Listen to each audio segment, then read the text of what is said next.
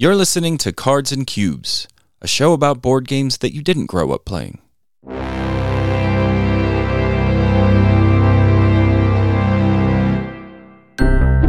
Welcome, everybody, to season two, episode one of Cards and Cubes. I'm Trevor, I'm Hristo. and we're your hosts. It's been a while, Hristo. It's uh, we were just talking. It's kind of funny that uh, the last episode that we published was actually called Burnout because we ended up taking like a was it four month break afterwards. Yep. Yeah, kind of funny, but it turned out to be true. So, yeah, we're back after four months. I think you were kind of working. I was working. The holidays were happening. So, we just kind of decided to take a little break.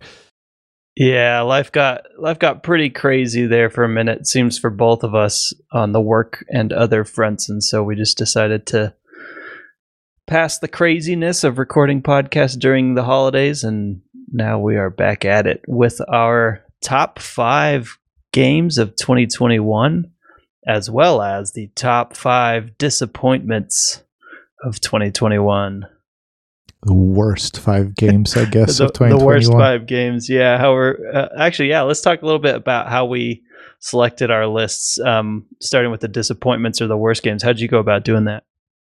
Uh, actually, I was a little bit concerned that uh, we we were talking about like should we include games because uh, from outside of 2021 because of the shipping delays and like the pandemic and all that stuff because a bunch of games of from 2020 kind of bled over into 2021 and a bunch of games which were supposedly released this year we still haven't played or they just arrived like the last few weeks. Uh, my the funny thing is actually some games from 2020 were bleeding over into my uh, thoughts as I was going through it. But I actually pieced together a pretty good list from 2021, like officially whatever it says on BGG. Um, but yeah, there's there's been some craziness with like slipping delivery or release dates because of the shipping situation. But yeah, I, my games are from 2021 official. I do have a couple actually from outside because they were significant and I played them for the first time this year. And I think pretty sure they arrived in the US this year as well. So I'll mention them. But my list is actually legit, unlike yours, probably. I'm guessing Trevor was having some problems just before My, uh, uh, the show started. Yeah, my list is now legit.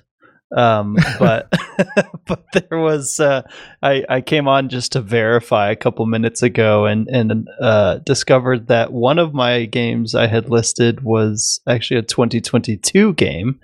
Uh, due to, in part, I'm sure, all the delays that Hristo was just talking about. And then another game was actually a 2020 game, which we may both end up talking about Yeah, because I'm it, guessing it's it was, the same one. Or yeah, Uh, I'm surprised you don't have the other one, but we'll see, I guess.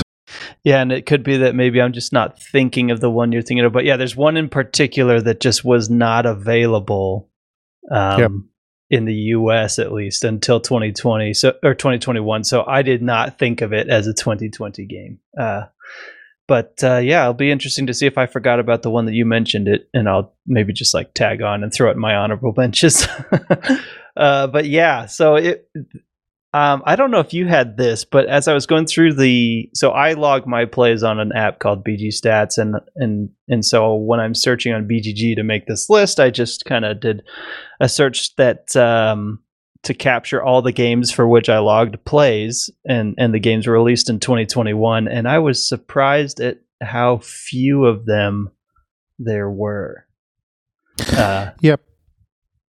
just given you know the the quantity of of games that we play over the year um, just pulling up my app right now last year i logged uh let's see nearly 600 plays um of it like 250 different games By last year, I mean you meant you're probably meaning 2020, right? Correct. Yeah, because we're recording this in 2022. So for 2021, out of like the 250 games I played, roughly 30 to 35 of them were actually released according to BGG in 2021. So I thought that was just kind of surprising to me. Yep, uh, my impression from just going through the list in 2021 in BGG, like I went through the first 100 games uh, by popularity just to kind of refresh my memory. Uh, I was surprised how many like big games there were this year. For some reason, it just seems like, and even my list is kind of like a little bit lighter ish games. Like there haven't been like uh, Euro behemoths or whatever released, I think, in 2021 so much. That's at least my impression. I don't know. Um, I, I, haven't played some of the games which I have expectations for, but just in general, I was just kind of looking through the list and I was like, wow, this, these are kind of a little bit on the lighter side from the usual games that we picked throughout the years. Yeah, it's kind of interesting. I would I would kind of say too that 2021 seems like a year where there were plenty of good games, but nothing that was like a industry like hit right? So there, I don't know if there was a single game that was. You mean like a like, Azul, a, like super popular? Yeah, something? like something that just took everybody by storm. There's a lot of games that people like a lot, but I just don't recall throughout the year having seen one that just kind of stuck with everyone. You know. Yeah, maybe. Yeah, it's true.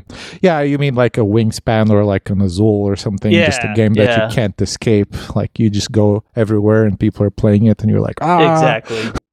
yeah, exactly. You, you, can't escape it. yeah.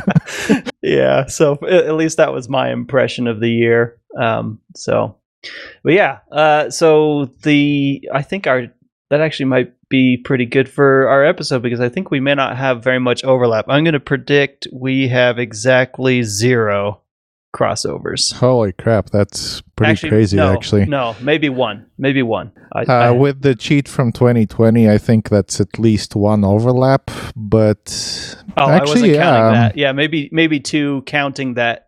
Well, if if we count our honorable mentions, that adds a couple more, so maybe maximum of like three I think in our legit game, we're actually going to have one overlap, which might be kind of a surprise to you. But like I say, the list is weird this year. yeah. Oh yeah. Okay, so the, I'm I'm assuming that uh, you know the the top five of the year is picked standard. You know that was kind of like your favorite favorite games of the year, or you know the the ones that kind of were most intriguing to you. Is that is that right?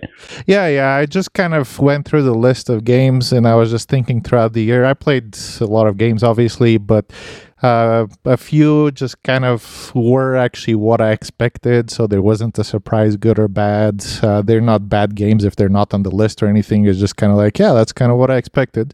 These are more like kind of maybe unexpected games or just uh, games when I, w- which when I played them, I was just positively impressed for some reason, or kind of some some of them are like I didn't expect it to be actually good. you know, so maybe or, you know, like, like uh, my my expectations relative to reality, or maybe some is a little yeah. bit a part of it, a little bit maybe. Yeah.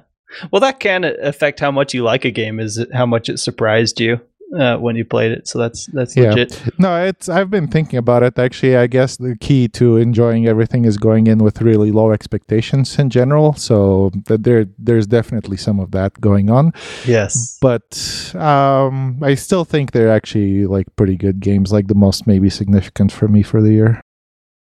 Yeah, yeah, I think uh, we put these lists together in a very similar way.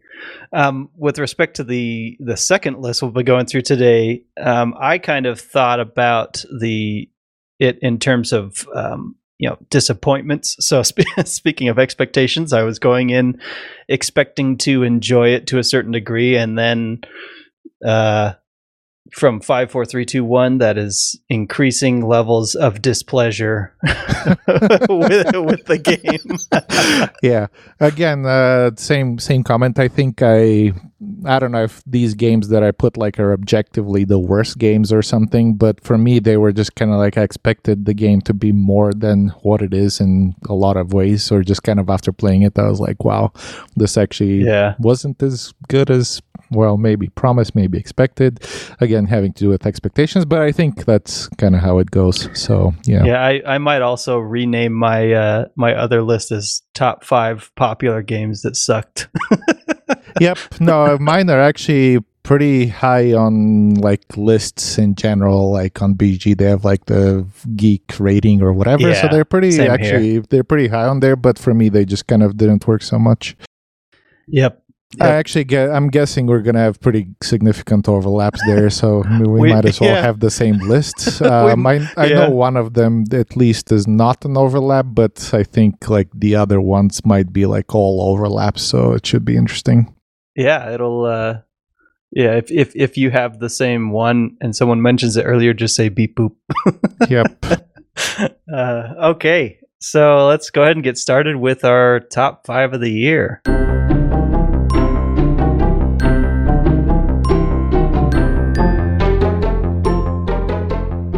In fifth place, um, I actually have kind of again th- this is a pretty light list, a lighter game, which kind of surprised me. I wasn't expecting to see. I don't know. You you don't really expect to see any game really, uh, but kind of unusual mechanics. Actually, it's Codex Naturalis. Um, I played it on Board Game Arena first, and it just looked interesting. I was like, wow, I wonder if this is actually any good. It's kind of an abstract game. Thematically i think you're gathering like plants or something and you're maybe brewing potions or something. It's not even actually explained. Like the rulebook usually has some kind of a thematic intro or whatever but this one is just like ah this is the game. Um, or you're codifying plants i think that's why it's called codex naturalis. So you're just abstractly arranging cards in a tableau and you are trying to get like these plants so that you can like fulfill these recipes. Uh, there's a little bit of symbols collection. There's goals public and private goals for symbols on the board. I think the coolest thing in the game is um, i've played plenty of drafting games and they're fine. But the coolest thing in this one is i think the spatial um, aspect of the game because the way you kind of do the set collection is uh, yes you draft cards but you play them by overlapping cards corners. So you first of all create a really cool kind of like spatial board of the plants. I guess you've observed or collected or recorded or whatever. But you're also kind of there's some interesting decisions of like covering up specific corners because there's goals for orientations of cards or just arranging them in specific ways. And there's also goals for collecting the symbols on the cards. And sometimes you might need to cover a symbol to collect to arrange cards in particular shape. Um, so I think overall, just kind of a really pleasant surprise. The game is actually really lightweight. It's, I mean, once you've uh, gotten used to it, I think you can realistically play a game in like 15, 20 minutes uh, with two players. Uh, more players, probably more downtime, but it's a pretty snappy game. It's not a very involved game. It's very fast. Um, I've played it a bunch of times and I was ple- pleasantly surprised. By just kind of like a small card game. It's just two decks of cards. That's it. But pretty cool. So that's my number five, Codex Naturalis. Yeah, Probably that, no overlap uh, here, I'm guessing. No, no overlap, but not because I didn't like it. I did not get a chance to play it yet, so I need Wait, to play what? this. You haven't even played it a single time yet? That's crazy. No. Because I even played it in real life, like not just on Board Game Arena, uh, with and like multiple times. I'm surprised you were able to avoid it, but yeah, someday it will happen. Yeah, I I do need to play this because I remember when you mentioned this several episodes ago. It was one that I'd put on my list of games I wanted to check out. So I still want to check this out. Looks Yeah, looks not good. a not a particularly like super high skill game. I think it's fun, but it's designed to be just kind of a smaller game. Still very thinky though. Uh, curious thing about the game is actually I'm a little sad because it used to come in a tin, uh, like not a paper box, but like a tin box, and I think they had problems with maybe shipping or maybe the tins being dented or something. So now they have an edition with paper boxes and I actually kind of liked the tin edition, so I'm wondering if it's still possible to get because I haven't actually got my own copy, played someone else's copy physically, but we'll see. I guess maybe I'll just have to uh, have a paper box and be sad. So I'm yeah. sure that uh, for the right price, you can find a tin box. yeah, yeah, for the right price you can find anything, but yeah, yeah. what I mean is like retail in a store. Right. Yeah. Cool. Yeah, no, I I do want to try that one. Um, my number five is a game called Embarcadero. This was uh, published by Renegade Games, Adam Buckingham and Ed Marriott designers. Um, this is sort of a historic game where you're building out the Embarcadero district in San Francisco with kind of an area majority slash influence, hand management, uh, resource management, a little bit of tile placement mechanism. So basically, what you're doing is uh, bringing ships into the harbor in San Francisco, kind of sinking them there, uh, and then building businesses on top. And then there's actually kind of a 3D element to the game where you're actually building your buildings upwards and you get certain bonuses by building next to other players or blocking them. And then you can build larger buildings and which gets you more points and more resources. And so it just kind of has that kind of element to it. And there's some kind of track along the shore where you get benefits for being towards the top. And um, I just thought that it was a neat system. Uh, my one concern that I had, uh, or I still have, is whether the there's a, variant where you can play with some asymmetrical player powers, and I don't know that they've all been created equally. But I just need to play the game more. Uh, but that being said, I enjoy the system of uh, how the game comes together, how you're like trying to fight for majorities all, along these various wharfs uh, along the shore, and and the theme is is pretty unique and, and cool in my opinion. So I, I liked it. I know you maybe weren't as much of a fan of this one. Uh, I think the system actually is interesting, like you say, and it has some good ideas. I just like don't know if it works for me or if it works in general. Did you ever play it uh, after we played it with other people? Yeah, I've played it a few times, and I I think the system works. I've played it with and without this player powers, and I don't know which one I prefer.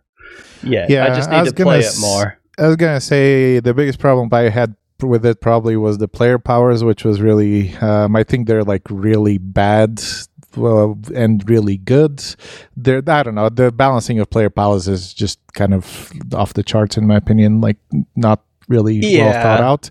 Uh, also, we didn't really play it correctly, which kind of uh, made some character like we didn't have enough tiles, I think, to start with, which like slowed down everyone except. Uh, someone who could actually put more tiles, I think, or whatever yeah, buildings and that, there was a misunderstanding as to what was actually a building too, because everybody kind of intuitively thought it was the 3D plastic pieces versus the you know the flat cardboard uh, pieces also, I don't know if you remember our play in particular, but we started wrong. So we put like one building on the ship, and it was supposed to be all full. I think, yeah, which yeah. is which was pretty significant.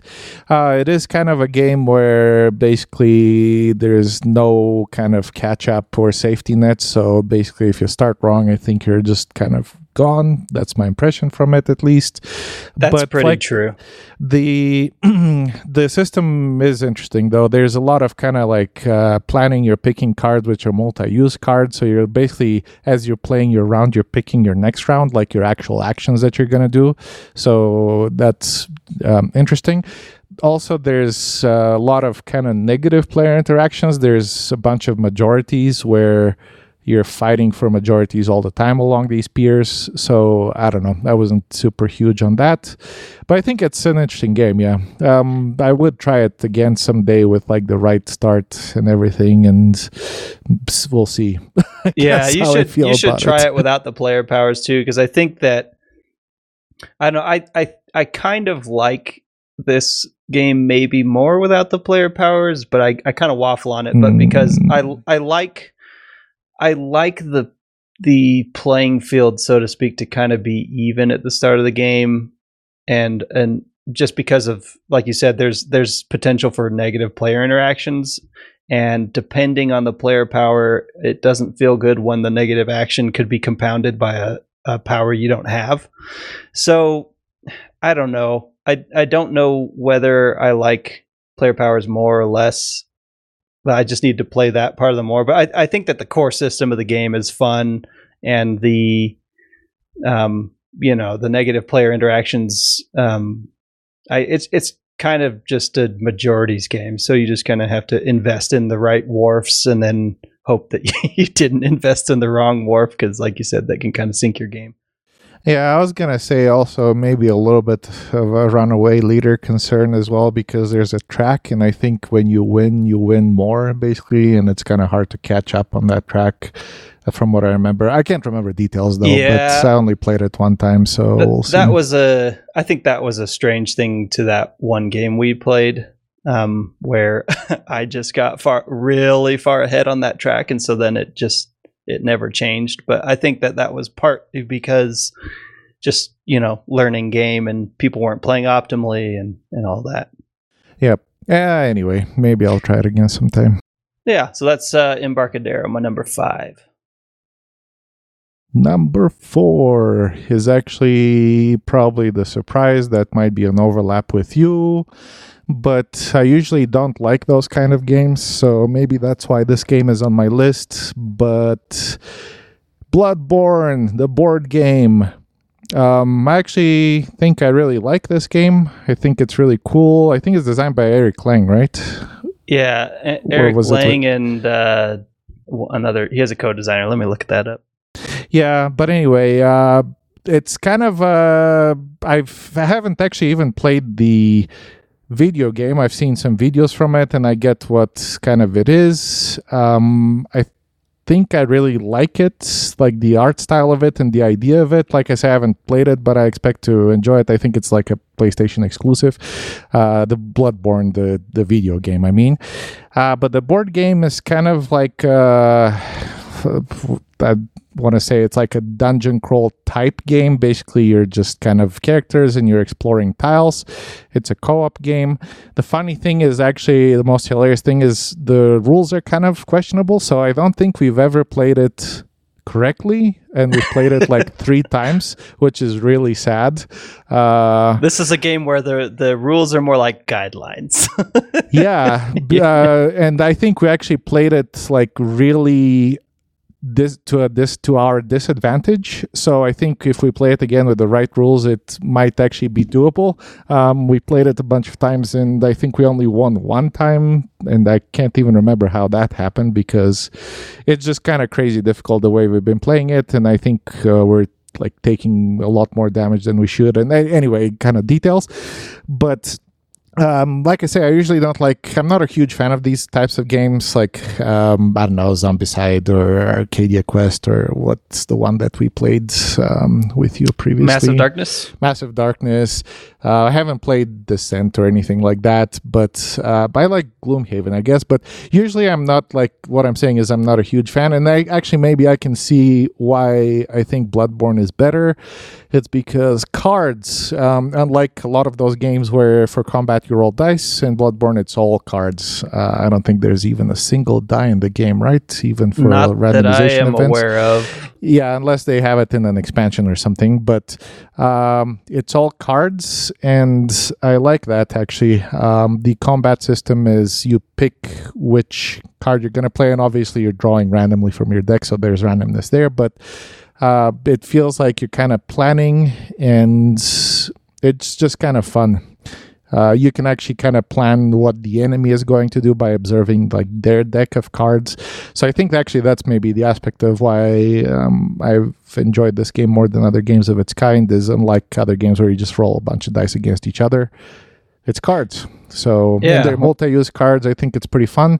Uh, I, I'm guessing actually it's overlap with Trevor, right?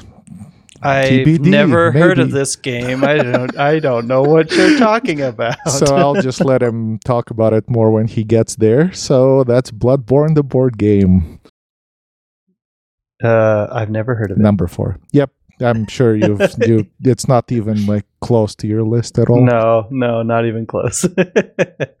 uh, my number four is one that I thought we maybe would have overlap on. It is Furnace uh, by Ivan Lashin, uh, published by Arcane Wonders. This is the same designer as um, Smartphone Inc., which I guess they just released another one called Mobile Markets, which is kind of a re-implementation of smartphones. But anyway, Furnace is a card game with basically engine building and uh, auctioning slash bidding.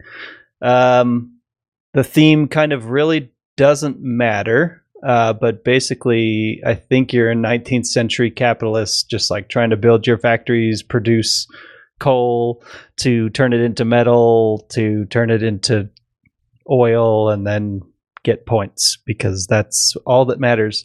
Uh, games played over four rounds, and the bidding takes place with uh, various sizes of discs uh, numbered one, two, three, and four for each of the players. And the way the bidding works is that if at the end of the bidding round you have the largest disc on a card, uh, the card market varies based on player count.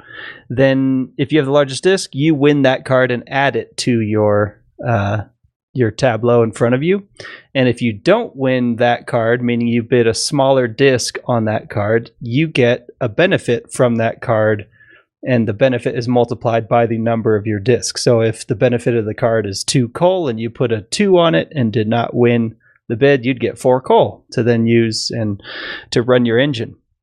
Um, it's a pretty snappy game. I really like how the bidding works. Actually, I, I like the disc concept and and I like the fact that you can be compensated um, if you lost a bid. It makes the game more fun as well as um, more interesting because sometimes you're trying to get benefits and you do not want to win the card, so you kind of have to think through okay what discs do the other players have left and where might they play them so that i can get a, a benefit instead of getting a card that i don't want um, right and so after four rounds you just kind of see who accumulated the most points and and they win and i just i i have enjoyed this game every time i've played it um, it it's a it's a great game. I I think you liked it as well, didn't you? You played it once. Yeah, I was gonna say, um, not really an overlap, unfortunately, but I did have it in honorable mentions because this for me was a pleasant surprise this year as well. I didn't really like Smartphone Inc. that much. A little bit. That was a little bit of a disappointment for me. I was just kind of expecting to be to be maybe more, or just kind of it was kind of whatever. So by the same designer, another just game I wasn't really I don't know. I, I wasn't really expecting much, but I was kind of pleasantly surprised. Yeah, it feels a little bit like uh, 51st State to me, but faster. Uh, you're doing the same kind of thinking, just kind of bidding for resources to do conversions to convert to points ultimately. Uh, yeah, it just kind of I was pleasantly surprised, uh, and just in general, there was another game which I played recently called Aquatica from a different Russian designer, but uh, pre- like previously, Russian designers kind of lean more into the take that. I was kind of joking about. Um, he didn't even have a single ability or anything in the game that makes people like lose stuff. But yeah, for, for I don't know, it's just maybe it's like a bad thing to say, but they've kind of historically, in my observation, leaned into kind of take that mechanics. So this game was just kind of a pleasant surprise because it's interactive, but the interaction is like Trevor says with discs, and the discs are very kind of an interesting auctioning mechanic because maybe you actually want to not get the cards and you're there's there's a lot of interesting decisions there is what i'm trying to say. Uh, the only downside of this game is you better play it with people who understand the rules and the people who you can trust because it's a really fast game and you get a lot of game in because a lot of the play is simultaneous. You get whatever the auctions are and then you run your entire engine of like 10 cards or something in front of you and you better be doing it right because everyone's doing that at the same time. And there's like no way to check if someone made a mistake or something so you're just trusting that people are just like doing these 10 conversions in order correctly. And there's a bunch of rules of like you can't do this you can't do that you have to flip this whatever. So i mean I think um, the rule book not, might mention like the you could do it in turn order, but that would significantly add to the playtime. Yeah. Yeah, I think that's actually part of the game's appeal is like you get a lot of game in for a short amount of time because everyone's doing what other games makes make you do one turn at a time. In this game, you're kind of doing it at the same time. So in four rounds, you just get a lot of just I don't know, just kind of conversion game going. Yeah. But yeah, it's uh kind of a pleasant surprise. Uh, but I just put it in my honorable mentions. So yeah, Wow. that's Furnace. Sad face, no crossover. Yep. Probably not. Uh, my number three is the Crew Mission Deep Sea. I've only played this three times now, and I think we struggled to get up to Mission 10. But I was pleasantly surprised by this game as well. I played the first one a lot, like a lot on Board Game Arena. Uh, it was kind of a pandemic thing, and I've just played it kind of to death a little bit. And uh, while I like it a lot, it is kind of very samey uh, because the missions are just like remixes of basically the same thing over and over with different restrictions.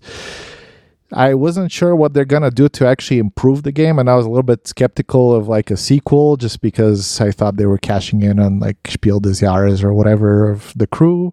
But uh, what they did was they introduced asymmetric goals. So um, I don't know if um, even know what the game is, but it's a trick taking game. So you're trying to cooperatively but without talking. So it's one of those games where you can't really communicate. It's a limited communication game.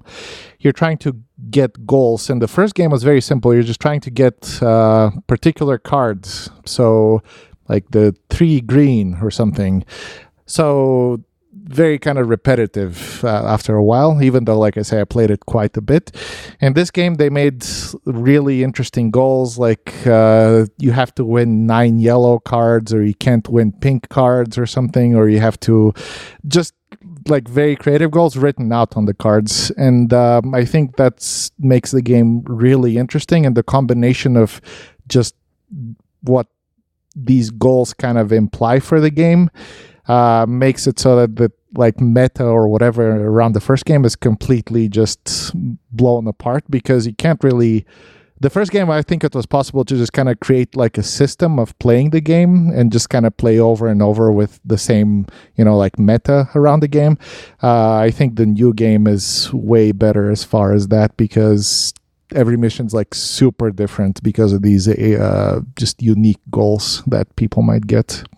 So kind of a surprisingly huge improvement for that game as well. And i was talking to trevor that maybe make it makes the first game obsolete. I'm not sure if i would want to go back to playing the first game or not. Um, now that the second one exists i think like given the choice i might just choose the second one uh, yeah, that time. seems to be kind of the consensus um, of people I've heard reviewing uh, Mission Deep Sea is that you don't really need to go back to the first one now that you have this. So I actually this is not on my list because I have not yet played it. Um, I just barely got I pre-ordered a copy and it just barely arrived and haven't had a chance to play it yet. So I'm sure this one may have made my list had I played it, but uh, yeah, it sounds like it's just uh, in every way an improvement on what the first one did. Yep, I still like the first one for what it is, but just the way that you know, like you can't have like a system of solving the game. Basically, every mission is very unique. Uh, I think that's really really cool. Yeah, that sounds good. And it it um kind of the issue I have with games that kind of become somewhat solved is that if you play them with people who play them a lot, they just get mad at you if you don't do the right thing. you know, and so it's Yeah, maybe No, not it- as fun. it's very interesting actually because like the first game it was kind of obvious who was kind of playing wrong or you know what i mean uh, in this one is still kind of you have to be kind of you have to understand how to play like trick taking games i think it's a good idea to if, if you're doing a difficult mission obviously uh, but it's more like way more abstract on, on how to approach the mission it's very interesting so i like Yeah. it anyway crew mission Cool. deep sea All right, my number three may surprise you. It's Venice by uh, David Turczi and Andrei Novac, uh, published by Braincrack Games. Uh, I thought long and hard about between this game and another game that did not make my list, but is in honorable mentions.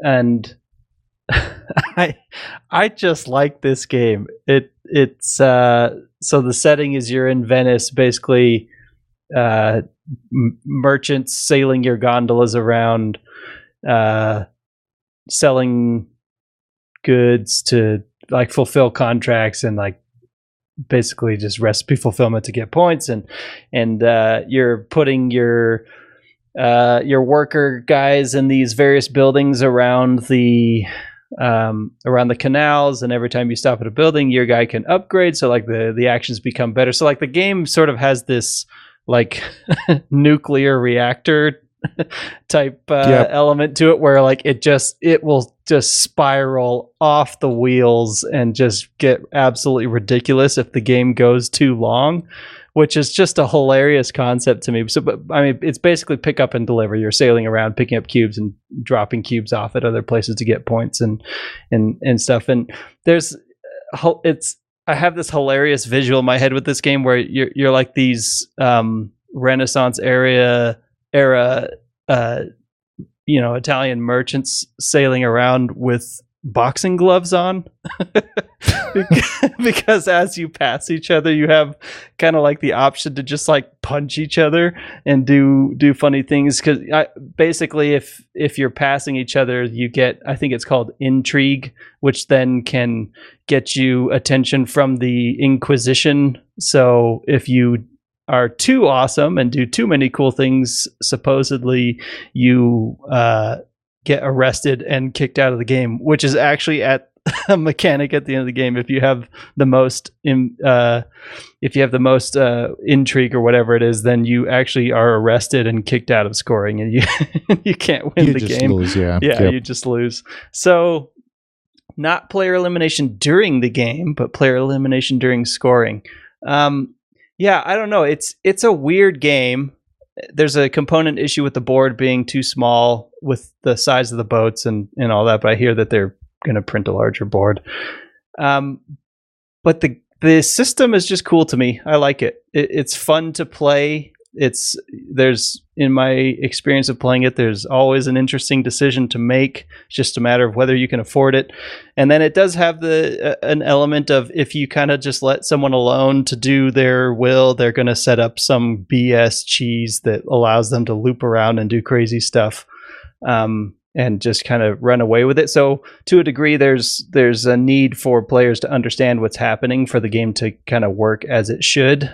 Um, and then there's the aspect of like the game just kind of goes off the rails if you let it go too long so you kind of need to work to make the game finish. Um, but I, I enjoy this game. I think it's cool. I'd, I'd like to play it uh, more which is a little bit of a challenge because i think it's it's unique in a way that maybe not everybody appreciates it Yeah, when I was scrolling through the list, I had the image of like a clown face or something when I saw that game. I don't know. It's just it's just like you say, just ridiculous. Like uh I was playing it and I was winning actually, which was extra hilarious. But I was just like, "What the heck is this?" Because yeah, the actions just I can't remember how how the details of it, but the actions just escalate to like ridiculous levels of to where the begin the beginning of the game you're getting like one resource or two resources, and the other game you're just doing these like huge turns with piles of resources and ridiculous. I think it also has multiplication scoring, which is also hilarious. So there's a bunch of just like what the heck is happening uh, stuff in the game. yes. So which is uh, just i think that that gives the game a weird kind of charm. It it, it yeah, yeah, it's a it good system but it has like it has like it has this weird like clown car feeling where you're like what is happening? Because the game never slows down. It just it just accelerates and accelerates and accelerates. Yeah, it's very unique in that way because, like you say, there aren't many games that are willing to do that to their players, maybe. But I'm just Yeah. kidding. No, it's it's it's an interesting it's an interesting idea. Yeah, the I, I think the idea of the game sounded really good, but when we started playing it and started seeing like the implications of just like how everything multiplies and exponentiates, it just it just was like, what the heck is this? Yeah. It actually reminds me a little bit of Council of Four, and I would say Council of Four is even less crazy than this because it's the same type of game where you start with just a few resources, and then every time you get a new thing in your networking Council 4, you get the previous resources as well. So at the end of the game, basically, you're getting all of your previous actions with the final one at the same time. And it's the same kind of feel of just like, OMG, I'm just getting these like ridiculous things. But yeah, it's a crazy game. I don't know. Uh, It might be a little too crazy even for Yeah. me. And I like those kind of games. So yeah. I think the comparison to Council, I haven't played Council 4, but if I if I remember correctly reading about it, it's a little more random though, isn't it? Yeah, yeah. The input of Council of Four is whether you can expand as like the cards that you're holding, which is kind of a ticket to ride color system.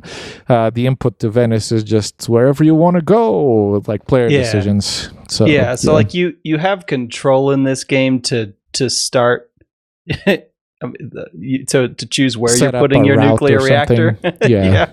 and then uh, the after you set up your nuclear reactors, the game is then just an exercise in nuclear meltdown, and things just get crazy.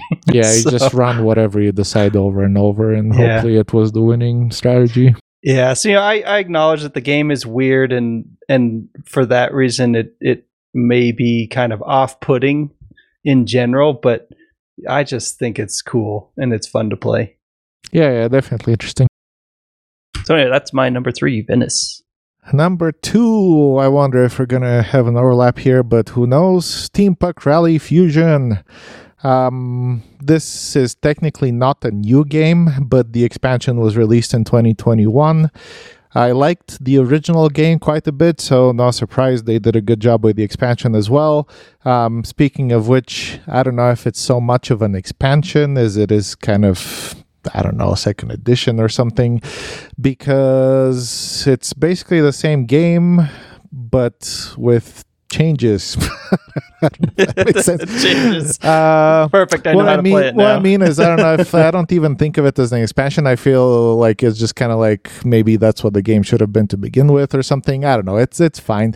Uh, actually, funny enough, they have the original version in the box as well. At least if you did the Kickstarter, I don't know how the I retail think stuff of it works. as like a second edition. Yeah, yeah, second edition or something. That's what it reminds me of. Um, this the Steampunk Rally Fusion thing. Um, it's a racing game. Uh, you're building a contraption. It's basically wacky races. The game. That's literally what it is. You're building a weird machine with cards, which you draft around the table, and then you're running that machine with dice, which are produced either by your machines or taken from cards or whatever. So it's a huge kind of conversion engine, and you're converting everything to movement basically, and you're trying to move around the board and win the race. That's pre- pretty much the whole game. If there's any kind of small downside to Steampunk Rally Fusion, is I think they increased the take that um, of some things, but uh, the way the take that is done in the game is actually kind of fine with me because usually it's done to the leaders. So in a game like this where someone can have just like a ridiculous, literally engine, huh, get it? Because it's like an engine with like machines and stuff. But anyway, uh, someone can have like an insane engine. I think it's a good idea to enable people to kind of uh, attack them or like take parts away from their machine. And actually, the way it's done is actually pretty decent. Some of them uh, we played. Um, in the game that we played with Trevor, actually, there was an extortion card as like you say to a player, uh, either you kill a part of your machine or I get something not from you but from the game. I think Oh, this it is was. not a good memory. I think it happened to you actually, and someone no, I else. had yeah, I had the card, but go go ahead. You Oh, you could but anyway, yeah. Uh, so I mean, it's not like take that like, haha, I'm just gonna like uh, destroy this part that I choose. I think also if something gets destroyed, generally you get to choose what it is. So I, I think it's done like in in a good way, is what I'm saying. Like I Yeah. didn't have a problem with it, or the events happen to everyone, or whatever.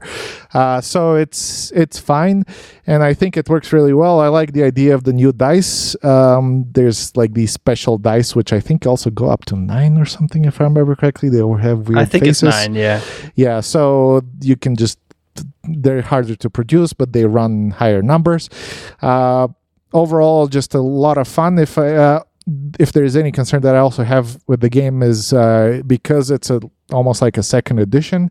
I feel like you should play the first game first just to get the mechanics and to get kind of how the game works before playing the expansion because the expansion just has like even more stuff. So it's this game where you have to explain quite a lot actually for the fusion version of the game to kind of get going. The first game is a little bit easier to understand for new people, is what I'm saying.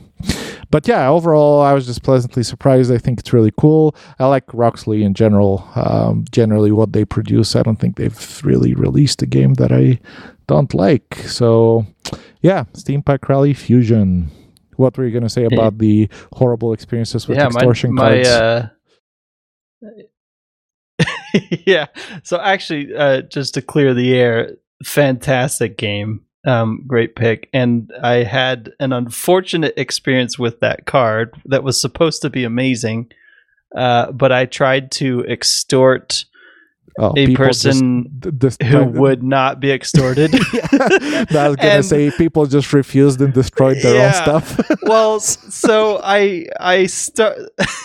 the unfortunate thing was, I think everybody else at the table would have like preferred to just let me do something rather than than them explode their own thing. But the first person I picked to, I said, yeah, I'll just start with him. And I started with him, and he's like, I'm not going to do that. I'll explode my thing. So my cool card that I'd been, you know, planning to do all sorts of cool things with was just like thrown in the trash because and, he wouldn't. and hoping to Yeah. get something out of it. Exactly. to- Yeah. 'cause cause pain to yeah. it was like a push your luck situation of you can keep going as long as until someone like refuses.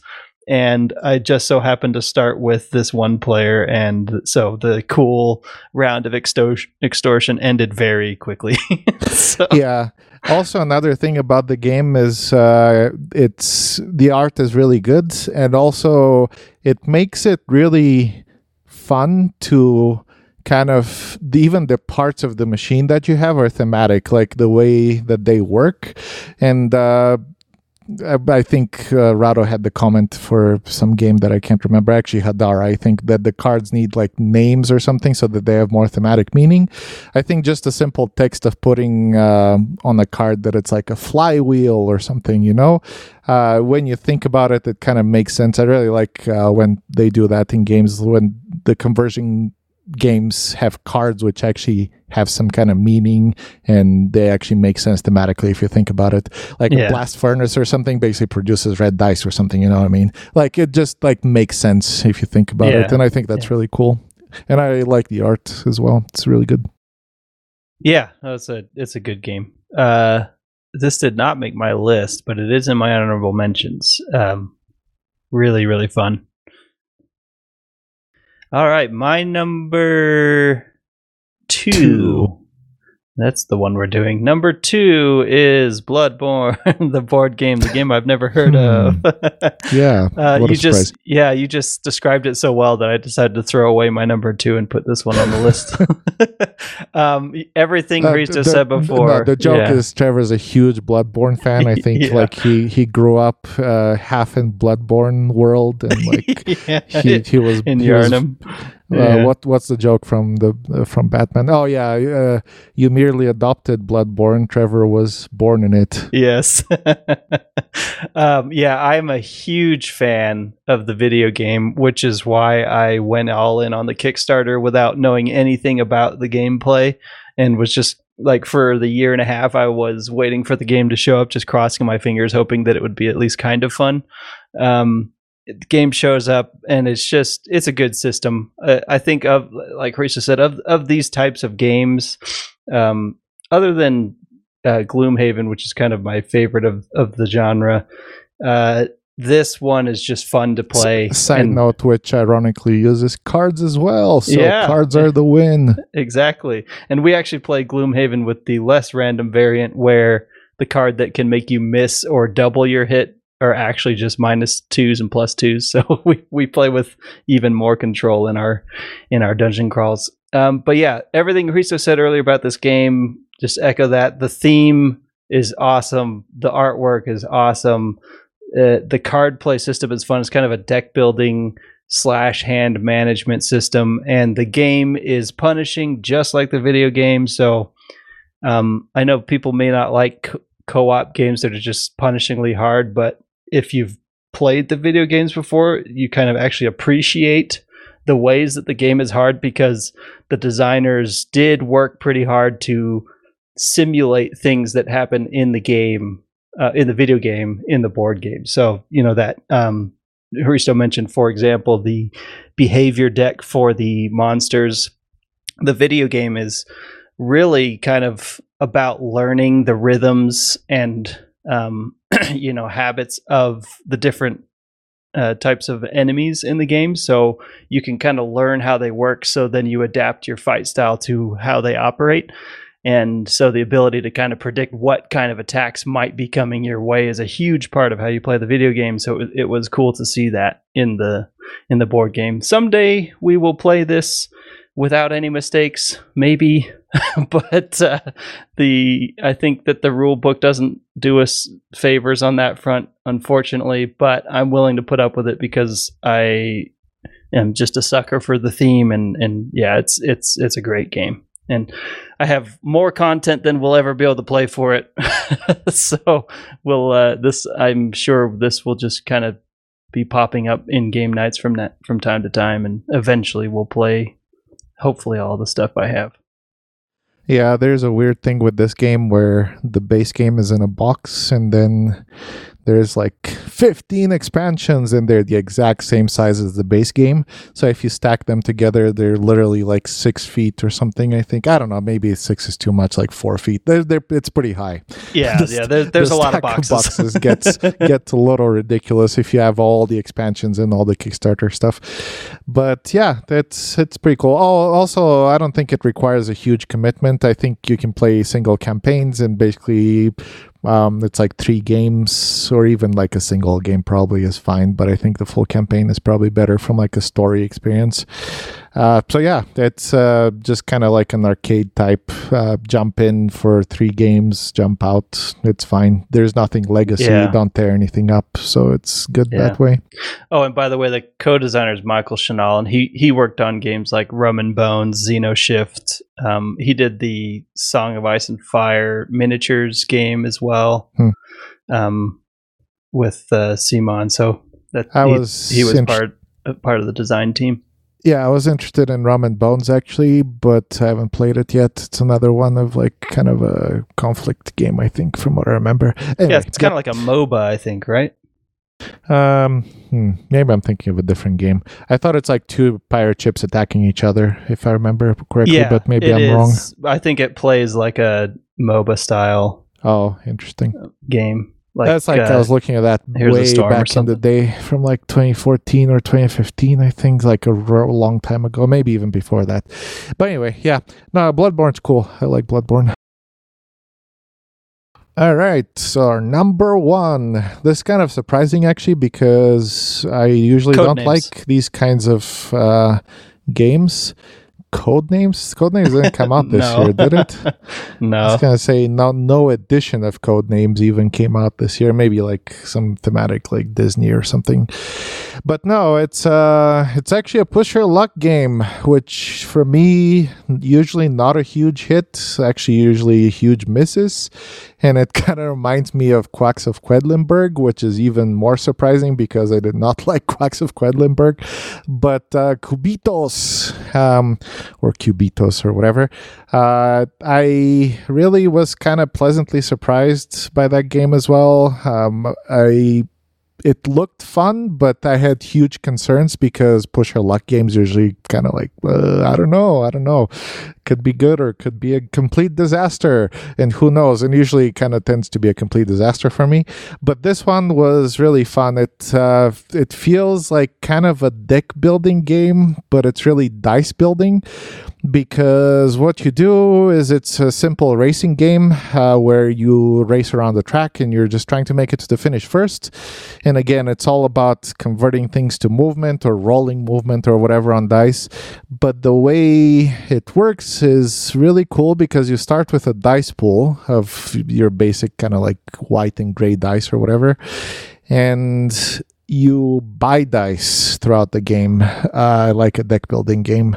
So the dice have resources on them, and you're buying better and better dice. Or I don't know if "better" is even the right word because I think that's what the makes makes the game really cool. Is uh, like I guess Dominion or some other game of that kind. You can create dice sets and there's presets of different dice sets that you create with different abilities um, how does that work? There's basically a card which explains what the die does. So for each die, there's like eight different cards, I think. Um, and there's unique dice colors with unique icons on them. So depending on what cards are out or combinations of cards, uh, the dice do different things when you roll them. So you refer to the cards to see what the icons you rolled mean in that version of the game. So basically, that's how it works, and that's how it's kind of like Dominion, where you create a set of uh, like effects, basically, or cards or something that you can buy. In this case, dice, and you just uh, deal with that and play the game. Uh, there's some pretty good catch up mechanics. So it feels like uh, people are generally in the game unless you make like a huge fundamental mistake of buying the wrong dice or just going for a strategy which doesn't work out, which happens, but it's also kind of not pro- super long. Uh, but overall, just just a lot of fun, a lot of rolling dice in lucky or unlucky situations. Uh, even if you fail your rolls or whatever, there's a pretty good compensation for it, and you might actually kind of slingshot back into the running. Uh, literally the running. but uh, yeah, it's a really kind of surprise for me because usually dice are a warning sign for me and push your luck is a warning sign for me and like dice on top of push your luck. But it just feels like really good to play for some reason. Um, it feels like a lot of fun. Uh, for some reason in quacks for example i was just feeling like I don't know, the excitement of like pulling chips was not there for me. Uh, for me, it was kind of like, oh, well, I pulled the wrong thing, so I just like lose. Um, I don't know, maybe it's just the, the action of rolling dice, I think. It's just like the, the fun of just rolling over and over. And you do get to roll quite a bit uh, in Cubitos. And it's just it's just like dice chucking fun, basically, is how I would describe the game. And that's my number one. Kind of surprising for 2021. Yeah, it is surprising, but I am not surprised at the same time, right? Because I knew you really liked this game. Uh, it's not on my list; it's in my honorable mentions. But uh, yeah, I, uh, everything you said, I agree with. It's it's a fun push your luck game, and it, and I was thinking about what you said, how it is kind of comparable to um, Dominion in in how you can kind of preset the game of what's available. Um, I think this is more fun than Dominion, but I was actually thinking, do you think that uh, that this game will get as much expansion treatment as as Dominion though? I think it's extremely easy to make expansions for the game because what do you do? Just print more card decks with dice abilities and you can completely change the game. Uh, they might even introduce like new dice. So instead of, I don't know what it is, eight, ten dice, 10 different colors of dice, they might even have more in the future there's way there's a lot of ways where you can expand the game like a lot of ways i don't know if it's gonna get 20,000 expansions because I think Dominion came out in like a unique time when uh I guess people just kept playing it over and over because it was the thing for a long time and I think that's why it got so many expansions. I think like I don't know. I don't see Cubitos being a a hot game and like even two years from now. I think unfortunately games get forgotten quite quickly nowadays.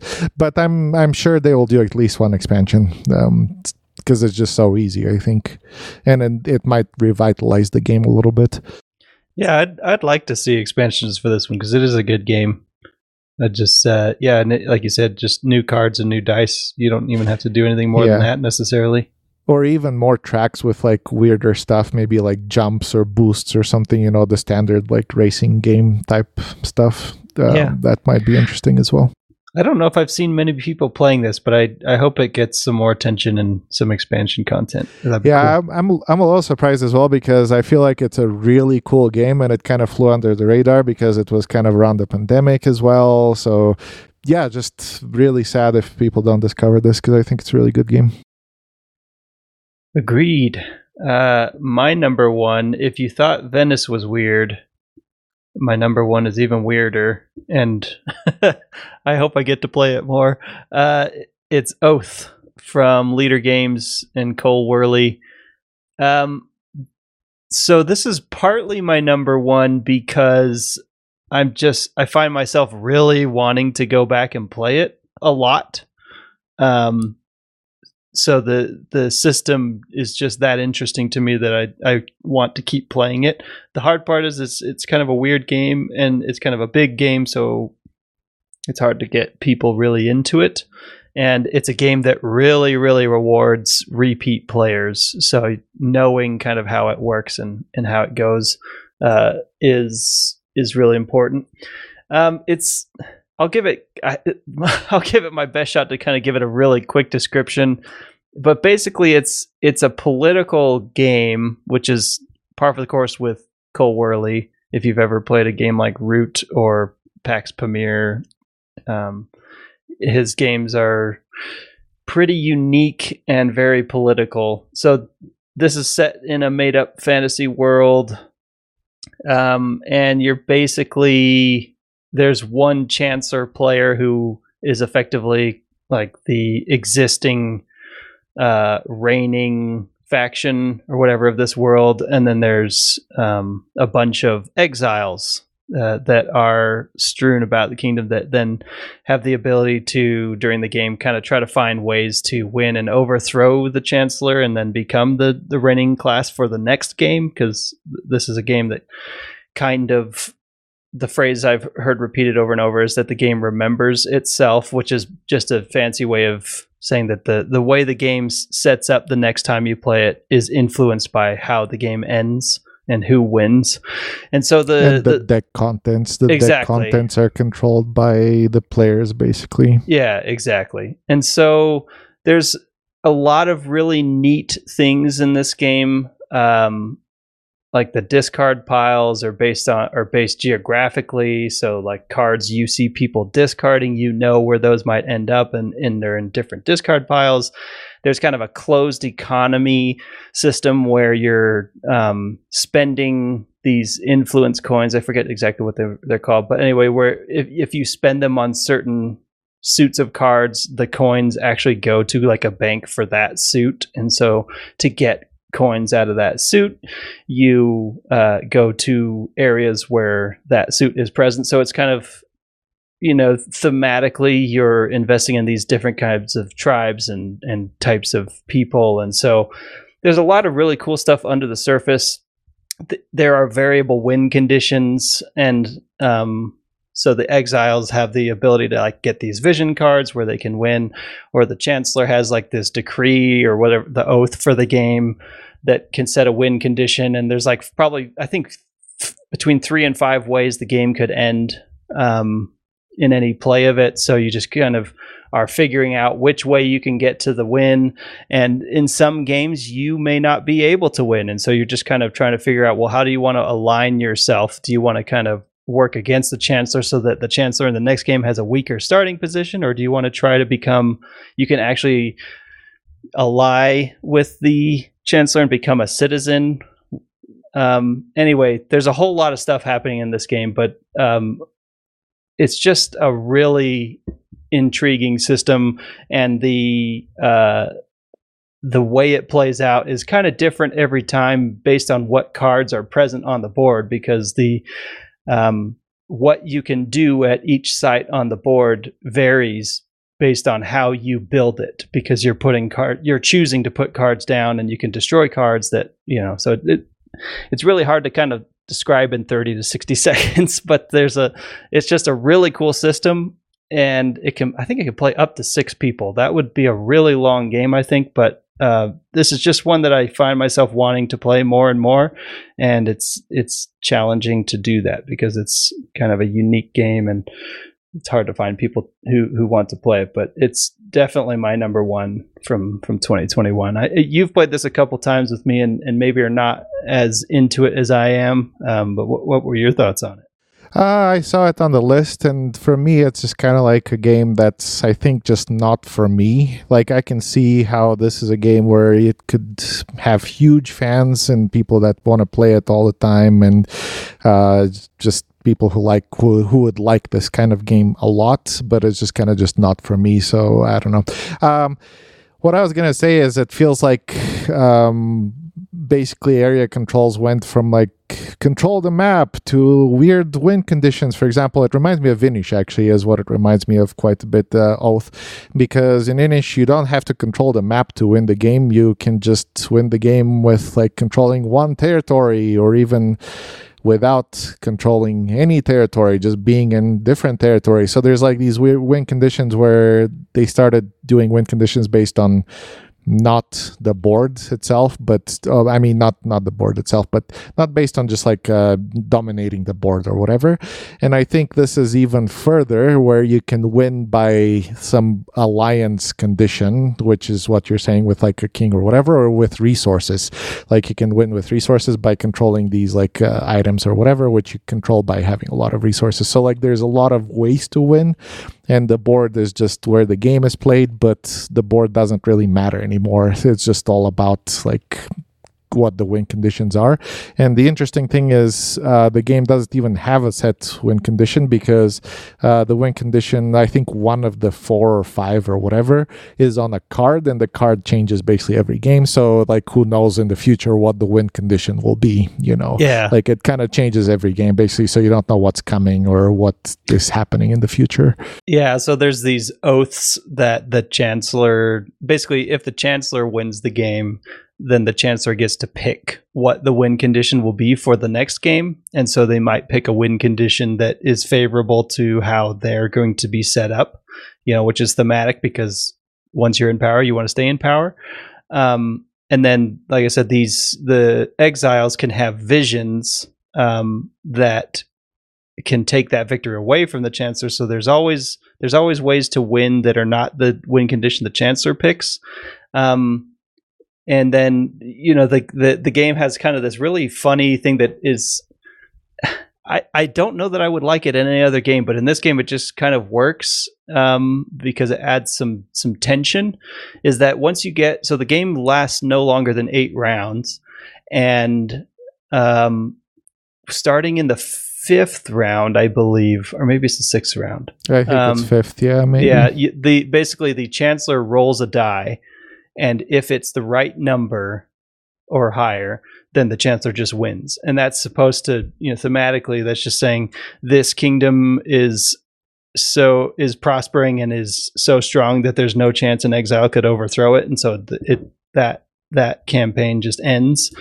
Um, and so there's like this kind of tension where if you're not the chancellor, you're trying to figure out ways to stop that from happening.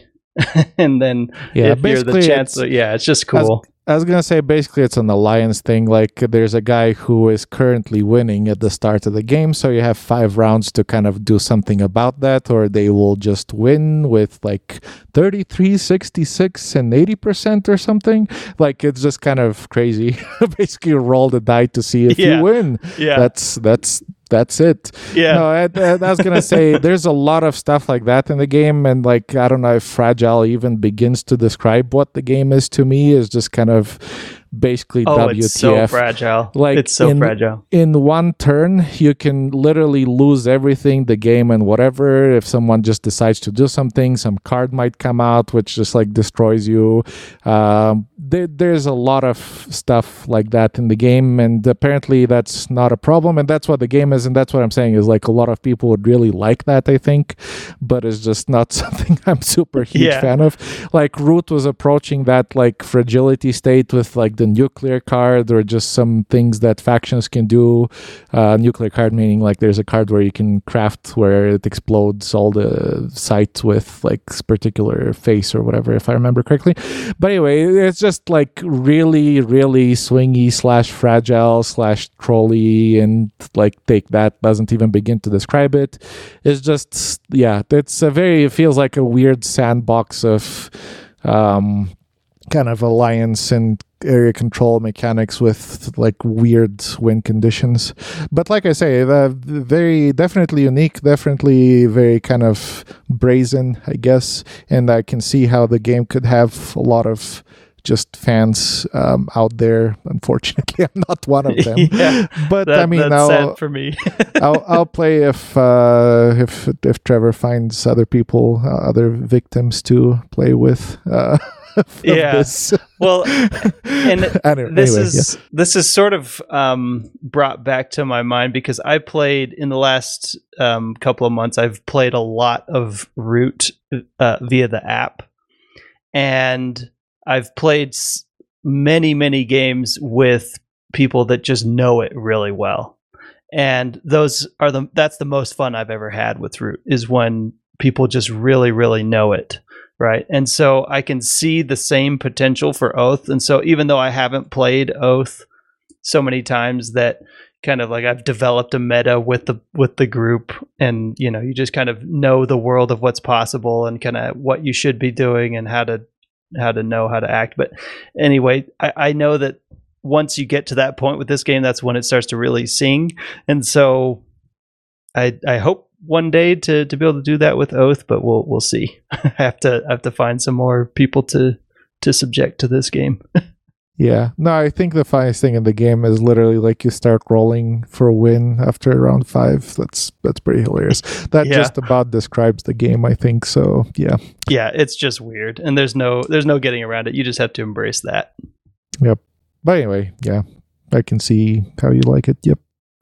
Anyways that's our top five games of 2021 now to the good stuff Actually, before the good stuff, I was gonna say Oh, honorable right, that's right. mentions or cheats. Um, the cheats, which are obvious, and I think you should have at least one, if not both. I'm amazed that you forgot about one of them. Is Beyond the Sun and Anno 1800. Technically, they're 2020 games, 2020. 2020 uh, but beyond the sun was not really available i think at all in 2020 if i remember correctly I think it came in later, and Anno 1800 same. I think it actually came in way late in 2021, if I remember correctly, or maybe I'm wrong. I don't know. Maybe if you got the first release of the games, you could get them early, but for me, I experienced them in 2021. Uh, actually, those games would be in probably like one or two maybe. Uh, beyond the sun for sure. I think that's like the best game to come out in quite a while. I enjoy it quite a bit. I'm excited to see what they do do with the expansion. Uh, the amazing thing is uh, they're also kind of taking feedback and changing some things that were kind of a problem with the original release of the game like balancing type stuff. So i'm hoping that the expansion and like the new experience revised experience is like the the good stuff. But it's um I don't know. I think we talked about it before. Basically, the summary of it is it's a game where you play on a tech tree, and anyone can go to do an action of a technology that they've researched. And the first person kind of chooses the way the tech tree develops from the previous technologies kind of to, to the, you have a choice. And then everyone just kind of pl- keeps playing on that tech tree. It kind of doesn't sound super amazing and actually i was kind of skeptical uh, when i was first even learning the game but it plays really wonderfully and there's a little bit of a area majority game going on to the side. That's literally to the side like there's the main board and the little awkward sideboard and um, you do kind of area majority type stuff there. Just kidding. There's like points and um, actions tied to the board. It's hard. It's hard to explain, but really, really cool game. Anno 1800. Um, I've only played it actually one time, I think, and it wasn't my copy. But I would like to play it more. I think the game has real potential. I'm a little bit scared that the control in that game might not be your own, which I don't like in games where what I what I'm saying is there's um an action there's a, a bunch of stuff that you do in the game where you can use other people's buildings. In that case, uh, thematically, I think you're like developing the new world by building up cities and whatever in Yeah. the United States. So just kind of relying on them to have built stuff. Yeah, not only are you relying on them to have built stuff, but like you're kind of helping them. So I almost wonder, like, I hope it's not a case where like the most liked player in the game kind of wins because by using their buildings you're helping them and you can kind of help each other. So there's a huge kind of again alliance thing or what shared incentives or whatever in the game which I usually don't enjoy those games so much because of that. But I think, like I say, this game has pretty good potential. I liked, th- I like the way the game plays in general, and it's very kind of a cool system. It's Martin Wallace, and it's actually, I think, uh, the type of game that he does better because he's experimented throughout the years with like area control and weird stuff. And I think this is the kind of game that I think he's good at, and um, hopefully it gets better and not worse with more plays. That's all I have to say about the Anno 1800.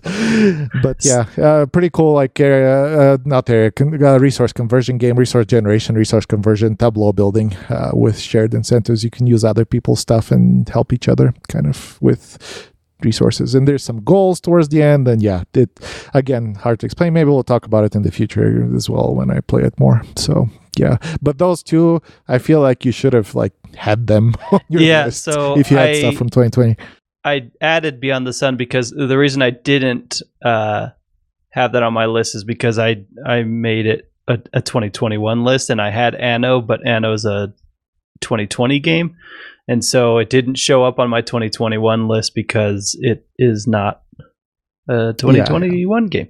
Um, or anyway, that was kind of confusing, but but yeah, no, those are those are both fantastic games. I haven't played Beyond the Sun as much as you because I don't have that illness. but no, uh, I've only played Anno, I think, two times now. Really like the game, but yeah, it, it does have that element that you you mentioned of uh, you're kind of helping other people, and you hope other people help you, and so. I, I don't know what the right strategy is f- for how to go about that, but I, I am really interested to explore that one more as well. Um, the only other game that's 2021 that I wanted to have my honorable mentions is Excavation Earth.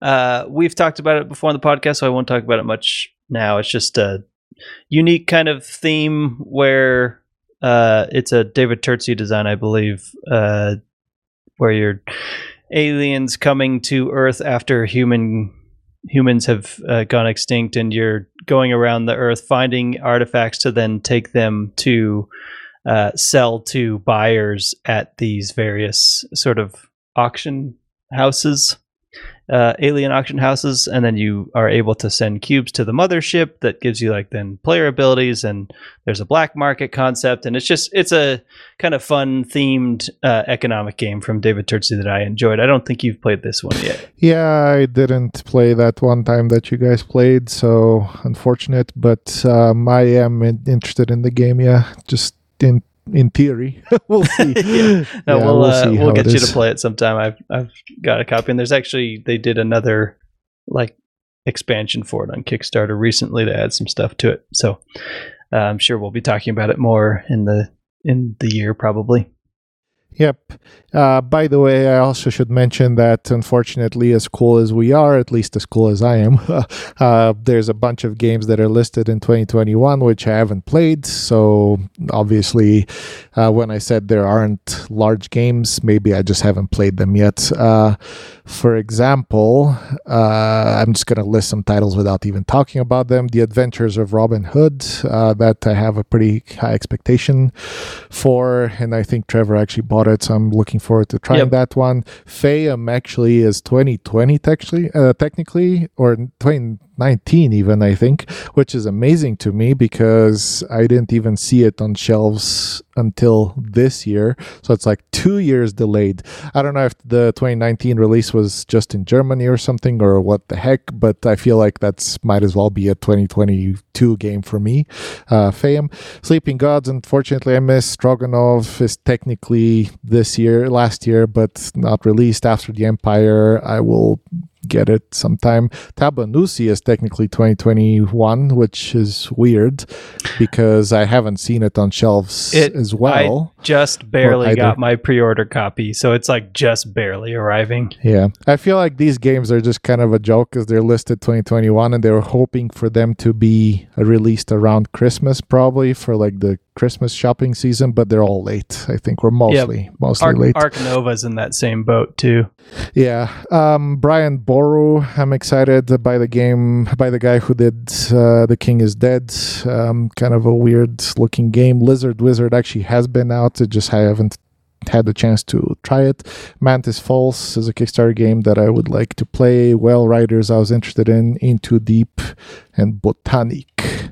Those are the games I'm kind of interested in playing, which I haven't in 2021, and they might have been on the lists because they look really good.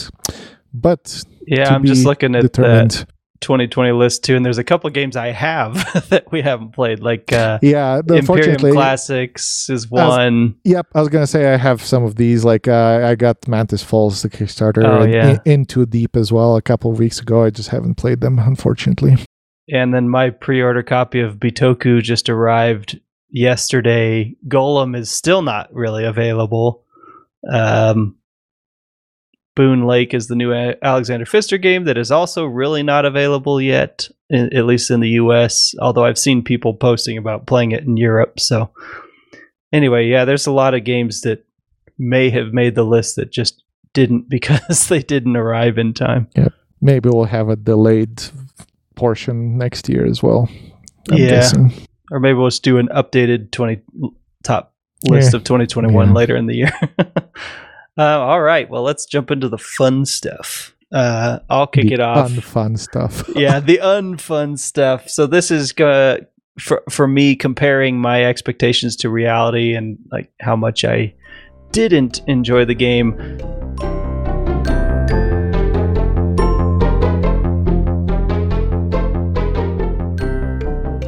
My number five is Origins First Builders. Um, I suspect this game might be higher on Hristo's list if he had any expectations for it at all. I think it kind of might not make your list because I think you may not have had any expectations going in. So this is uh, designed by Adam Kwapiński, um, published by Board and Dice. I was intrigued to try this because Adam Kwapiński is known for his other games like uh, Nemesis and Lords of Hellas. He did design, I think, another Euro-ish type game. Uh, I know he designed Frostpunk, which is also not out.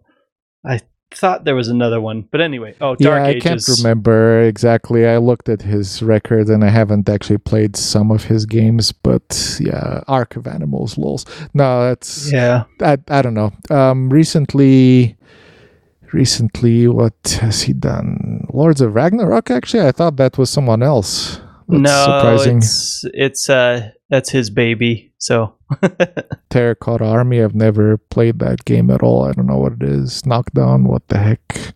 Yeah, I don't know. Yep. So Not sure anyway, what you're thinking about. Uh, Origins is oh well, the game I was thinking about is called Dark Ages. It's another game that that Board and Dice put out. I think it's a Euro-ish style game, but I, I think it's also area control, so maybe not. Um, but that was like the game where there's actually two versions of the game, and if you have both the versions, then you have the full map. but if you only have one of the game, you just have half a map, but it's still a full game. So it's a anyway. It's a it's a game I haven't pl- played and probably never will play because I don't think anybody will ever have that in our group. Uh, but anyway, Origins First Builders was uh, sort of in my mind Adam Kwapiński's first full-on Euro game. It's a dice placement game. Uh, theme is almost irrelevant, but it's uh, aliens coming to give knowledge to humans to build the great wonders of the world in the past somehow. But uh, basically, the way I would describe this game is it takes some ideas from a lot of the other T games that Board and Dice puts out, waters them down, and makes them worse. so I was gonna say it waters down. Actually, mostly like Tekhenu is what I feel like it waters down. That's the game that Yeah. most closely resembles my there's feeling of playing the game, at least. Yeah, it. I wouldn't say that it's like a direct copy of any of them, but yeah, I guess it, it might have the most similarities with Tekhenu. Um, but basically, you the value of your die determines whether you can or place it. Teotihuacan, actually, because the value is going up and stuff. Yeah, like that's what I was thinking. Values going up is kind of like Teotihuacan. Uh, there's some spinning. Any, anyway, uh, so you're placing these dice at one of five sites, and you get to do the one or one of the two actions at the site. Unless it's a six, then you get to do both. Um, and then if your color the, the color of the die that you place matches the color of the mothership uh, at that worker placement spot, then you also get to do a bonus action.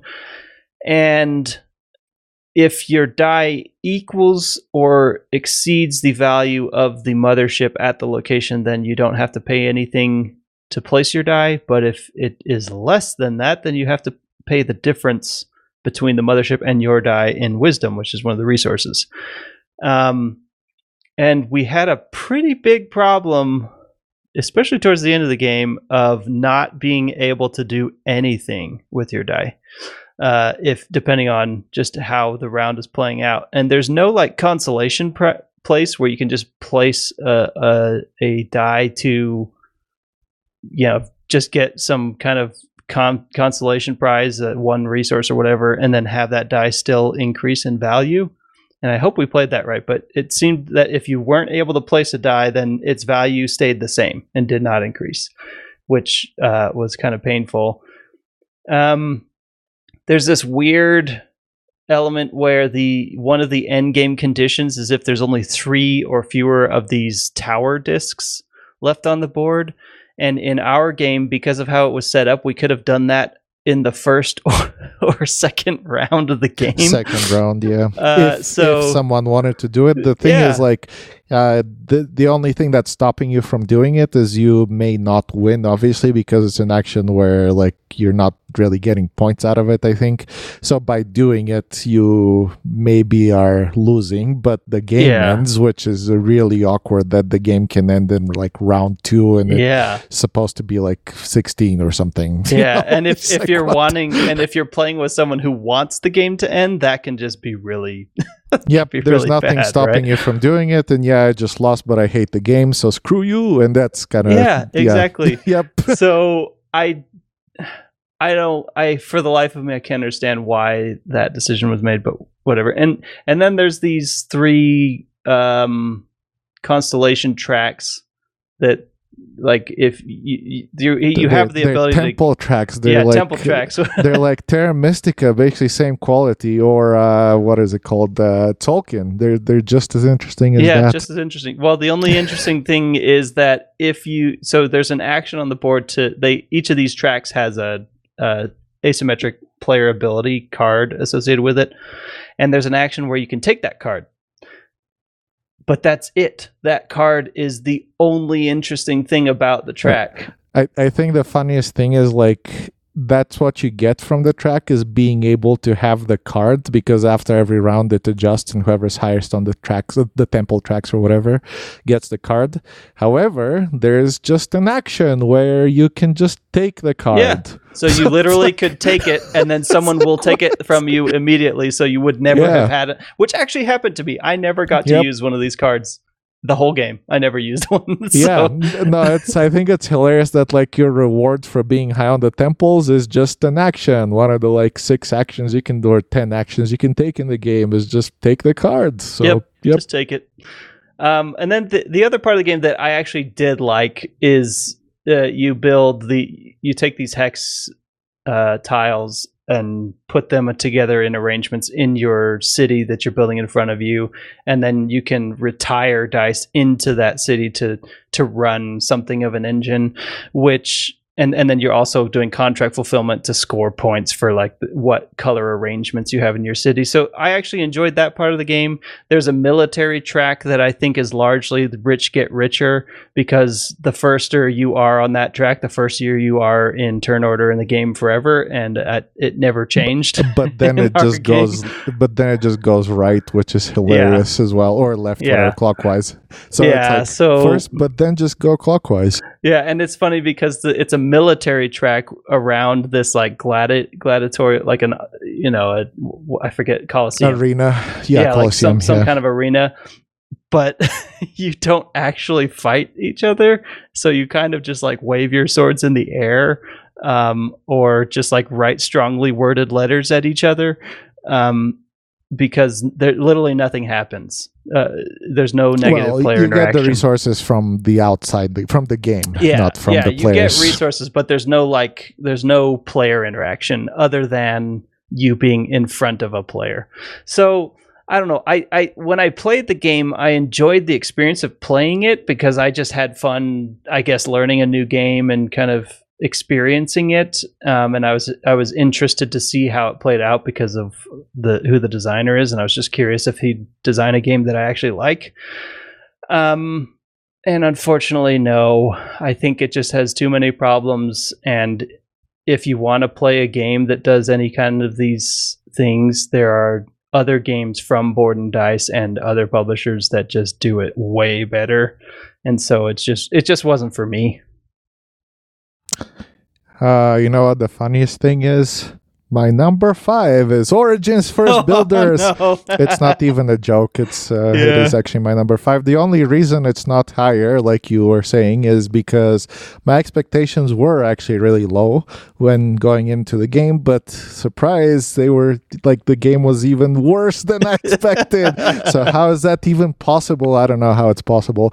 Uh, no, I don't know even where to begin with this game. Uh, when I was reading the rules, I was like, wow, this actually doesn't sound good at all. Um, and I don't know, you had the idea to buy and play the game, which is amazing to me because it's relatively unknown. Maybe because of Adam Kwapiński, like you say, just kind of to try it.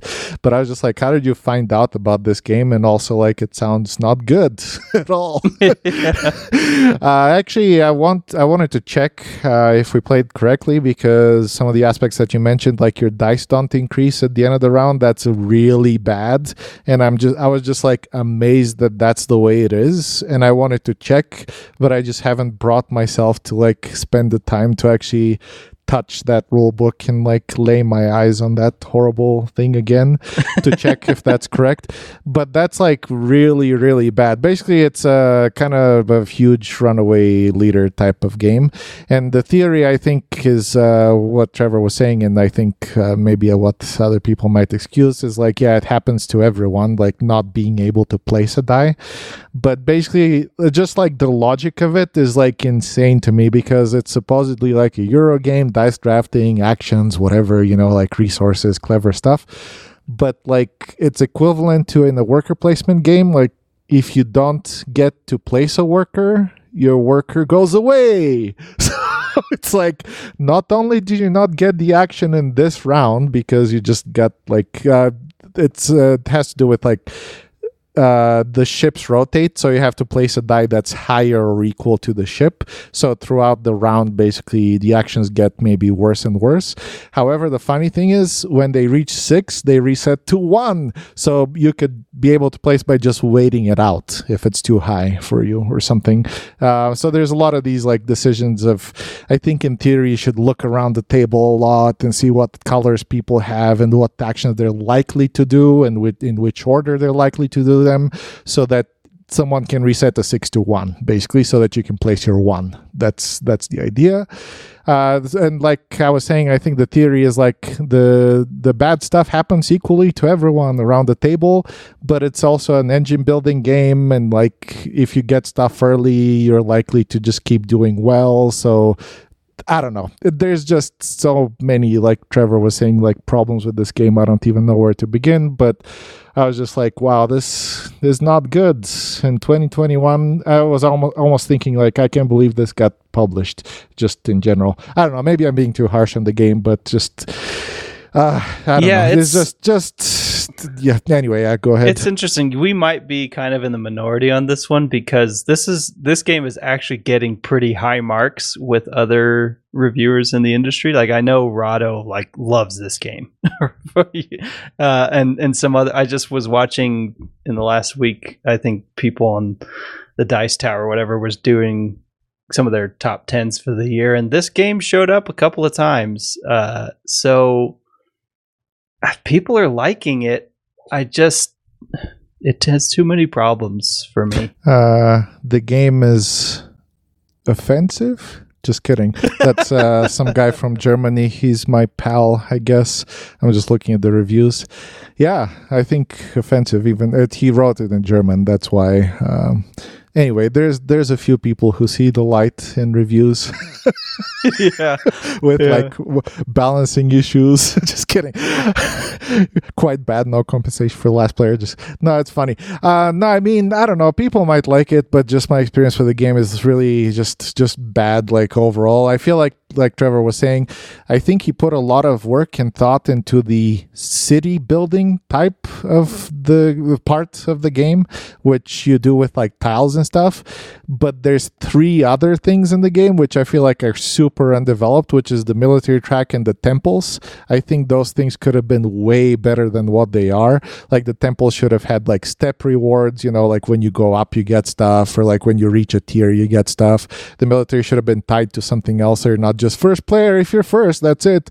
Uh, you know, there's just like there could have been so much more in so many places in the game that is just ridiculous like it just kind of bothered me when i was playing and there's just yeah there- there's just so many missed opportunities just so many missed opportunities in my opinion with this and- game maybe I had an enjoyable experience playing it because I th- I don't know maybe to some degree I thought it was heading somewhere more interesting. It's like oh this is this is kind of neat how that works. That that could be cool. And like oh those those those player power cards that could be cool if I could get those.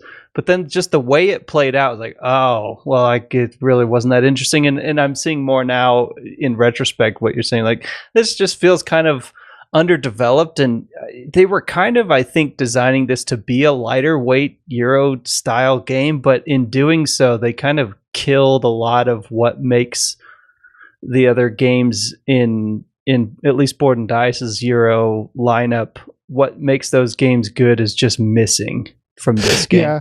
And actually, that's I was thinking about that as well. Maybe we're coming from the perspective of like having played like the Tekhenu or something, or Teotihuacan or Tzolk'in or Bora Bora or something. But I was just thinking in my head, like, who, why would I play this when, for example, if you want like degrading action spaces, you should play Bora Bora.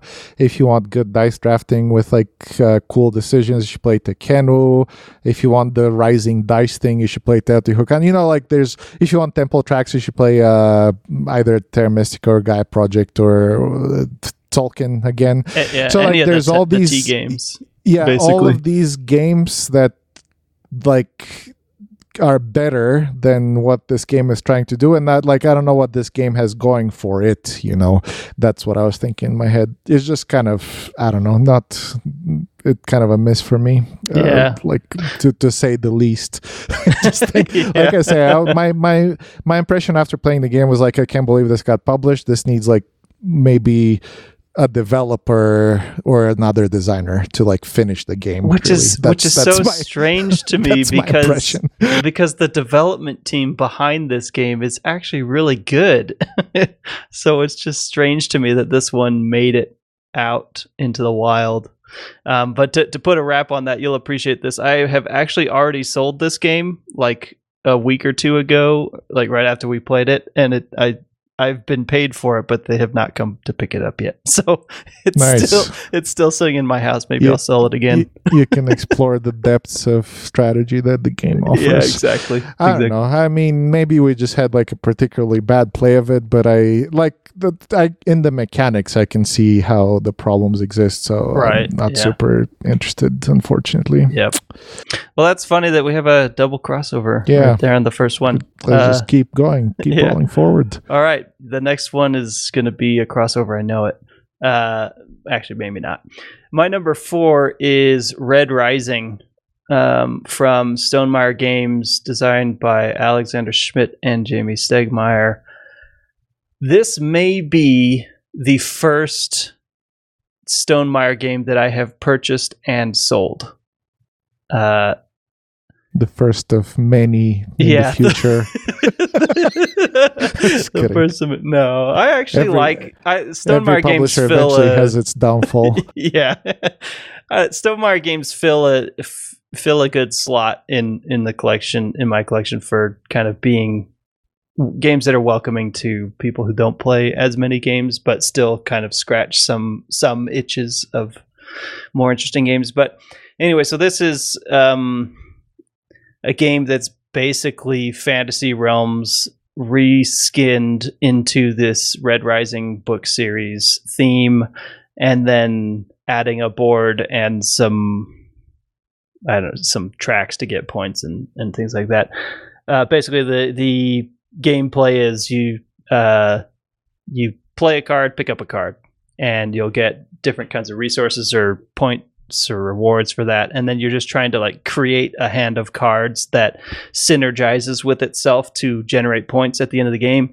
And then once one of the end, end game conditions uh, is or when the end game condition is triggered, you then just reveal your hands and then see who has the most points. And so the cards in this game are based on this Red Rising book series. So there's like specific character names or there's uh, job descriptions because the Red Rising book, I, I haven't read it, but I understand it it's kind of like a book about caste systems. So there's like red people and blue people and gold people, and gold people are super cool, and and red people. I I don't know anything about the theme, so I'm going to stop talking about the theme. anyway, Yeah, no idea here uh, either. yeah, no, no idea. But uh, this is hilarious. So every time I played this game, I told myself I'm not going to pick the card or the cards that make me need to search for specific cards because there are too many cards in this game and it never works out in my experience. Even with the orange cards or whatever that can kind of like just create a card an imaginary card that satisfies descriptions but the i don't know the game just never really came together for me the theme is uninteresting to me and the way the game plays out is kind of adding too many variables to the fantasy realm systems that make the game kind of more fragile in my opinion. And so you can kind of just spend the game searching for stuff that just never happens. And so although i wouldn't say the game is just a bad design it's just not one that i really enjoyed um, I know you've played this a couple times, and I've played Fantasy Realms with you before. I, I think I prefer Fantasy Realms because it's a more condensed version of this game that kind of works better, in my opinion. But what do you think of Red Rising? I don't know this game or what you're talking about. Oh, okay. Well, we'll just move on. it's kind of funny. Yeah, that might happen a lot with my list now that we're offset. But anyway, I'll just talk about my game actually, which is four, and I'm sure that's actually not on your list because you like it, but Mercado de Lisboa. Um, unfortunately, this game was a disappointment for me. It's not like a bad game, and like it's kind of funny that it's like worse supposedly than Origins First Builders, which it definitely isn't. like, are you kidding me? Uh, but you just had more expectation. I yeah, guess. but relative to my expectations of like the Lisboa name, which is like super sacred, and the designer, uh, gosh, what's his name again? I forgot what his name is. Vital Lacerda. Vital Lacerda, yeah.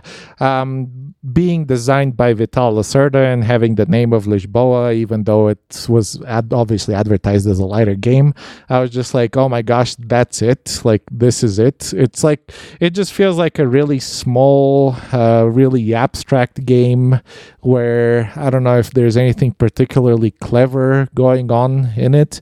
It's a fine game. It works like it's a game, but it also feels kind of lifeless to me. Like the just the, even the art of it. Um, there's these people walking through a market, and doesn't feel like it's people walking through a market. It feels like you're just solving a spreadsheet. Basically, is what I would describe the feeling of the game. Uh, like I say, not a bad game. Not not there's no problems with the game, so to speak. Like there's the, the game works, the game functions.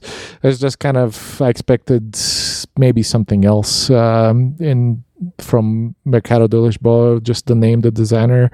Uh, that's really it. Um, to me, it's kind of not so exciting and unfortunately going through the list i was like i came into it maybe expecting more uh yep that's that's about it it's How dare you. very very very sm- small game so at least it's over quickly But Yeah. yeah no, uh, as you can tell, it was not on my top list, nor was it on my honorable mentions because I, I do like the game and it, it works. But for uh, exactly what you said, it's not as cool as the mini game in actual Lisboa, and it's not as gripping. So I I'm always up to play it. Uh, in fact, I just played it. It's on BGA now, so I I just played it um, last week with with a family member, and I I'm always up to play it and I enjoy it, but it's not one that has necessarily like the same staying power as any other Lacerda game for me. Is it on BGA not in beta or whatever? Uh, I think it's still in beta. Okay, I was gonna say I I must have missed it in the releases because I like added all the games, but it must be new. Yeah, uh, I'm I'd be interested in, to play it online to see if like I'll get into it or something. But I feel like there's just not much game going on. Also, in, you might actually like playing it more on BGA because all of all of the I mean it's just automated, right? So the game's even faster if if you play it on, on so you can do it in like 10 minutes or something oh, yeah, probably. yeah you could you could easily knock a game out in 10 15 minutes. Yeah. Yeah i don't know but just like lisboa is like one one of my all-time favorite games and just i was expecting just maybe a lot from this is maybe my problem with it. Yeah. All right. Uh my number three is Terraforming Mars Ares Expedition. Um, I just don't like this game. and it probably has something to do with I know you're a big fan of uh, Race for the Galaxy. I am not. Um and I I used Blasphemy. to like Yeah. I used to like Terraforming Mars the bigger game more than I do now and I'll still play it. Um, it, but so this one comes out and it's it's uh, terraforming Mars the card game, which is kind of funny because terraforming Mars the full game is kind of a card game with some board. Yeah. Um, but anyway, it's it's basically copy and paste from the Race for the Galaxy system, um, but not even as good in my opinion. I don't know. I just every time I play this game, I just feel like there's nothing gripping happening. I don't care about the cards. It's just like I don't know. It's just kind of like a I don't know. Like the gaming experience just feels lost, and it just wasn't fun for me. So that that could just be speaking of. I don't enjoy Race for the Galaxy, but I can appreciate that it's a good design. I don't like this game, and it doesn't have the same interest as Race for the Galaxy uh, for me. So I just I I kickstarted this game and got everything for it and then sold it. like, you know, it's it's I just don't enjoy it. It's not fun for me, but I can see if you like Race for the Galaxy and if you're really into the terraforming Mars theme, then like this might be a fun game for you because the game works. I guess it's just not fun. The the experience of playing it is not fun for me. I don't know what you what game you're talking about. This yeah. I haven't played this I, game. I should, yeah, you've never played this game. I should say that this might be, I don't know, my top three are kind of tied for how much I dislike the game, but this this might be the game I dislike the most, but I didn't have as high of expectations as I did for my two and one. So so this is that's why it's my number three. Uh, anyway, I'll uh, I'll let you talk about games yeah. you've actually heard of. I'm afraid we're offset by one game, and I'm kind of wondering what game you have that I don't have in place of Mercado de Lisboa. But my number three is Red Rising. So, yeah. Uh, like you say, it's Fantasy Realms, but larger. And actually, that sounded cool to me when I first heard about the game. Uh, my big problem with the game as I, as you were talking about it. I was just thinking like how to distill my problem with the game. My problem with the game is the system was kind of random to begin with in Fantasy Realms, which they remade as Red Rising or Jamey Stegmaier did or whatever. But Fantasy Realms was a quick game which ended quickly, so it was just kind of snappy and just kind of like it's over. So everything worked. Uh, in Red Rising, or, or I should say in Fantasy Realms, a lot of the cards that you get are very simply worded. So, like, basically, you're getting like uh, a mountain, and the card's literally like a mountain. And it's like plus 20 points if with ocean. So, you make like an island, basically, thematically. So, it's kind of cool. You can think of it. Or, like, you get like a card that's like wizard plus 30 if with dragons so you just want to collect dragons like simple right? And like you're making like an army of dragons or something because you're a wizard pretty cool right? In ares oh just kidding. In uh, red rising uh the cards are kind of more complicated, which I guess adds to the game, but also there's a lot of card reading and that just extends the game. And I guess if you play it a lot, you can learn the cards. But I think the biggest problem for me is like how long the game is, how prolonged the whole experience is, and like how the cards are weird, which is, I guess, good because there's a lot of them. But also that makes looking for particular cards even more painful because there's a huge deck of cards. But a lot of the cards are like, take a card from this pile and then like move this up but if this happens do this other thing. So like you have to read every card in the game to play well and it just doesn't add up to like a cool experience and it's just way too long. And unfortunately i would rather play fantasy realms is the the end result of all that. But basically what trevor said like it's um it's kind of a miss for me. I don't care about the theme sadly. I would rather like collect my ocean with my mountains so I can make an island and be happy. I don't want to look for weird characters. And I guess if you're a Red, Red Rising fan, that's a cool thing. You can enjoy a theme, a game about a book that you like a lot or a series or whatever of books. Um, but kind of a miss for me, unfortunately, because I also expected it to be an improvement on Fantasy Realms, and actually I like it less than Fantasy Realms, sadly. So Fantasy Realms is good though. I like Fantasy Realms. Yeah, that's it. yep. All right. Well, my number two is Seven Wonders Architects. uh, hmm. How can I say this as nicely that, as that, I can. That's an expansion for the base game, right? The Seven no, Wonders base game, a, or is it a, a new game? game? It's, oh, it's, a, new, new game. game. Yeah. Huh. And I'll just say this the nicest way I can. This game is a hot pile of garbage. uh, I understand that it's a lighter game than Seven Wonders, and it's it's supposed to be lighter and and all that. Sure, that's fine. I'm cool with light games.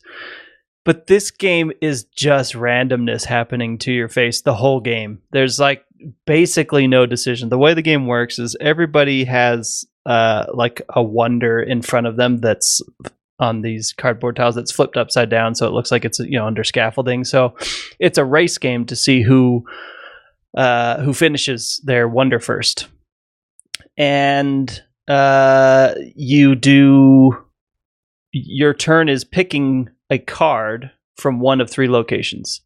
One of two shared decks. So you share a deck with your neighbor to your right and your le- neighbor to your left. And there the card on is just face up. So you can you can both see what the card is and and it will either be like a resource or a shield or you know something that that's that you recognize from the Seven Wonders game.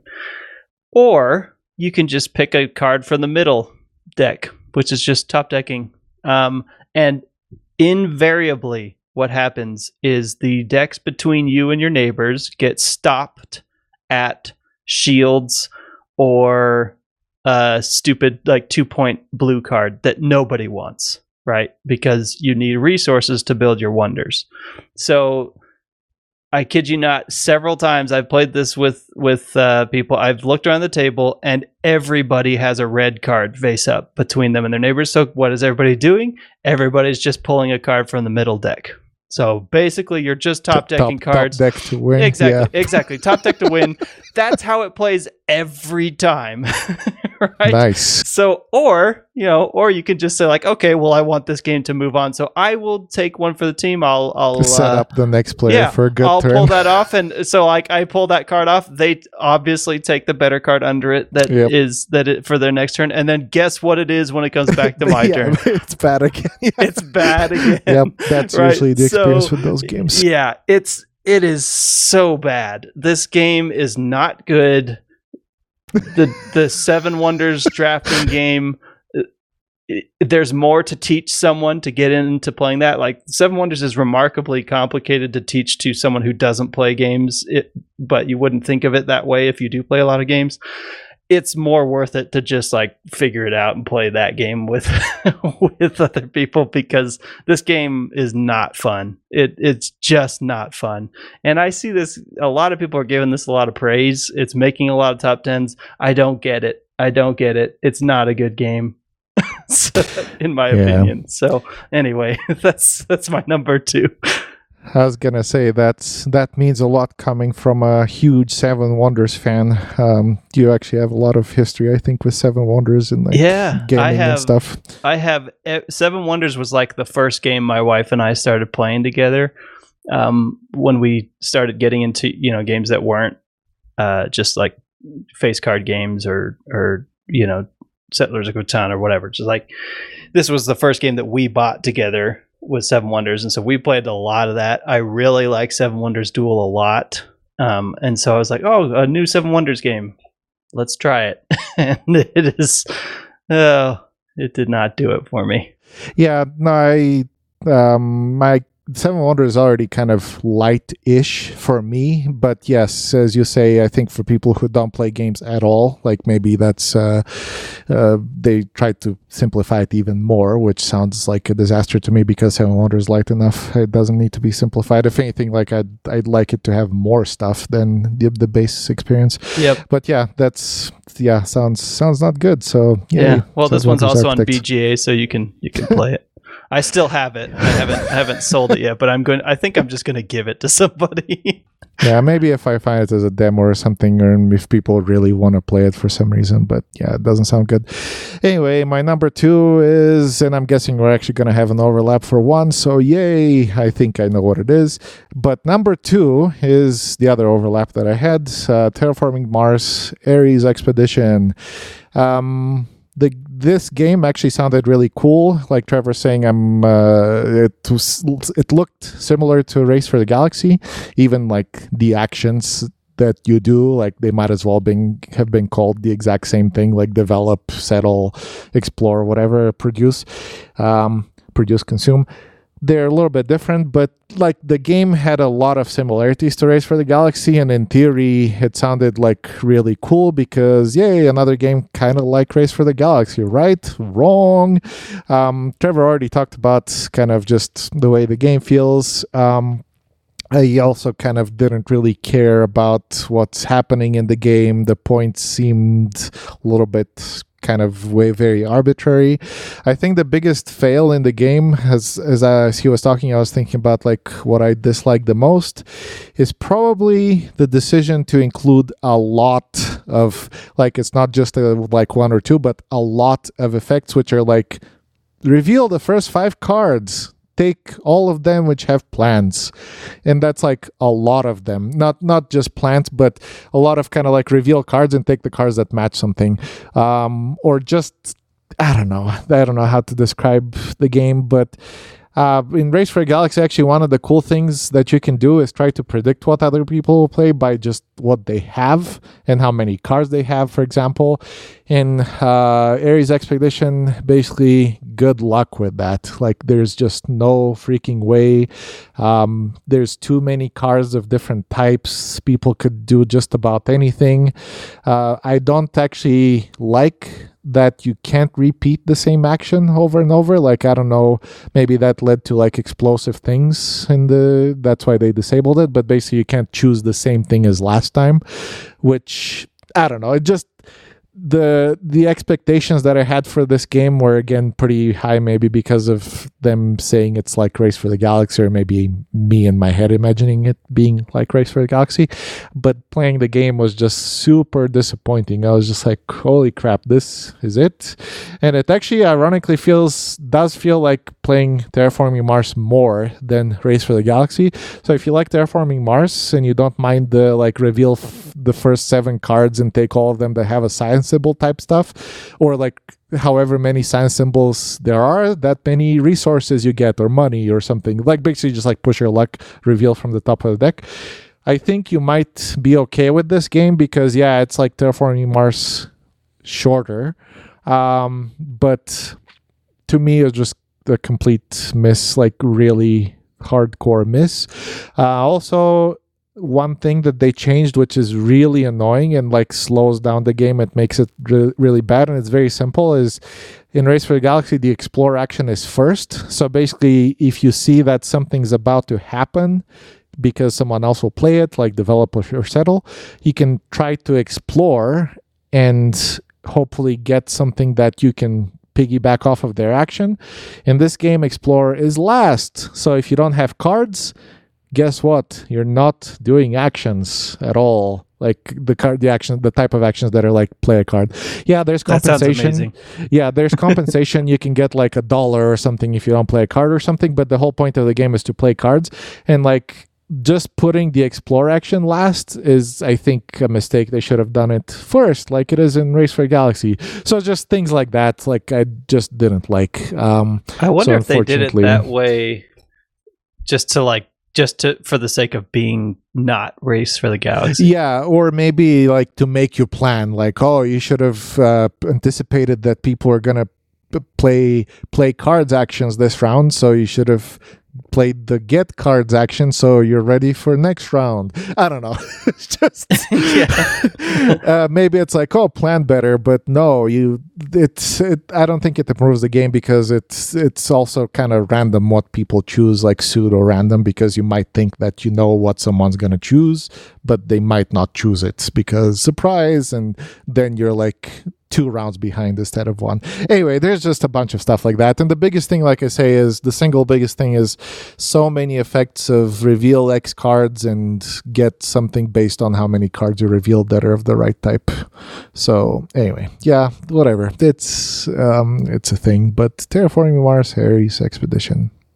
So- Yeah, I see a lot of people saying that they would if they're picking between this and the main terraforming Mars, they'd pick this. And the only thing I can think of is that it's because it plays in uh, uh, like a third of the time. Yep, it's faster for sure. And it does actually feel somewhat like playing Terraforming Mars. I'll give it that. Kind of, I guess. Yeah, I didn't get the same of, feeling. yeah. It's the same theme, but I missed the parts I liked about terraforming Mars were just missing. So that that's just how I came down Yeah. on that. I mean, you eventually build a tableau of cards and you build around some kind of strategy, whether it's to like pump solar or something or pump plants or whatever, and you just run that and hopefully it's the best choice around the table Yeah. Well, in in Cool. some way. I, I'm glad. I'm glad we we both. Uh, I'm glad we both love that game. yep. so, all right. Well, I think our number one uh, is it Merchant's Cove. Yeah. Yeah. All right. Well, I'll give just a, a little overview and then we can talk about it.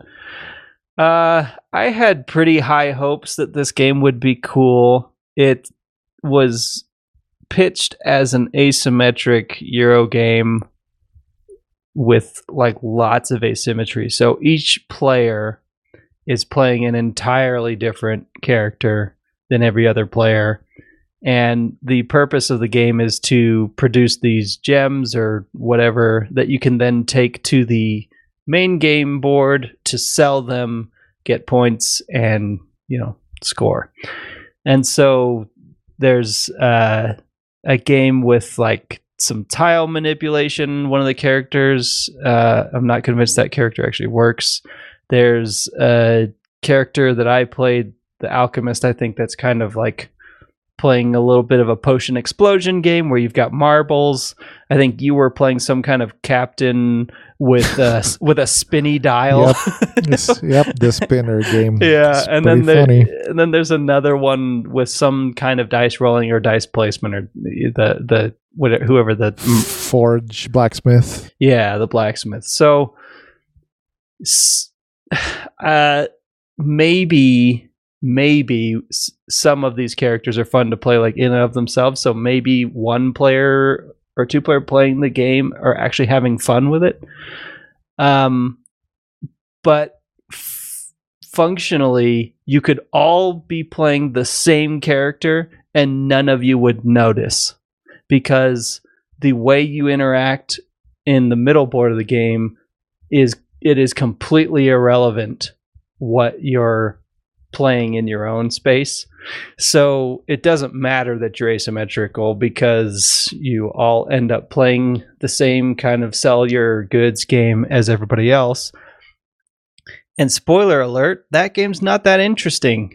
It's really kind of dry and n- there's not a lot of intrigue to it. I mean, you kind of are loading these different workers up onto these boats to kind of trigger when the boat sails or sails into the port which will then determine like the how many of each thing you can sell or or, or the value of the different um the, the of the different uh goods that you're selling. So you're kind of like trying to set the market up so that the stuff you want to sell is going to be really valuable. So but that's it. There's no, there's not really much more than that, and so I think that the game just ultimately is not that interesting because it doesn't matter that you're asymmetric, and the game that you're all playing together is kind of really elementary and not not really all that interesting. So that that's my take on it. Yeah, it's actually very difficult for me to like verbalize why I didn't like this game so much. But like you say, I think the overall feeling is is just not very interesting. There's not very like the it doesn't feel like I don't know, the design is inspired. It's like the opposite actually. It feels like it's bland. Like it just the word bland comes to me, which is very surprising actually because the board itself looks really good. The art looks really good, like the meeples and everything. They did like the Kickstarter stuff and Yeah, it's a great It- production. and it has like the ingredients like you know it has the words of like oh this character is playing like dice placement you know and there's like drafting of workers and there's these huts where it's multiplication scoring at the end and there's a time track. It's so cool. You know like there's these like technical words that make a game but the game itself just doesn't feel fun or interesting to play whatsoever.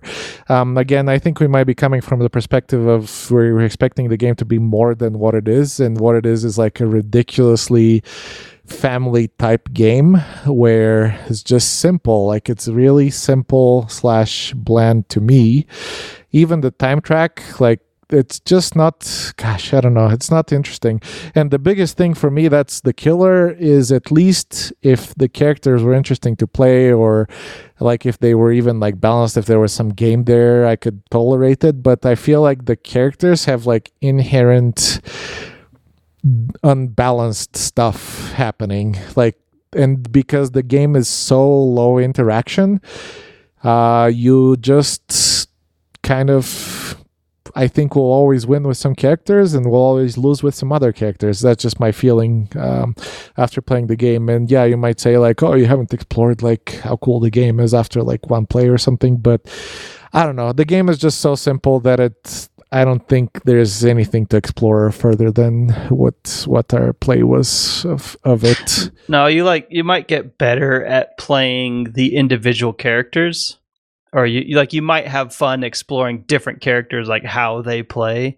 But ultimately, you're all still playing the same game, and so the the I don't think that the variable characters ultimately fixes the whole experience.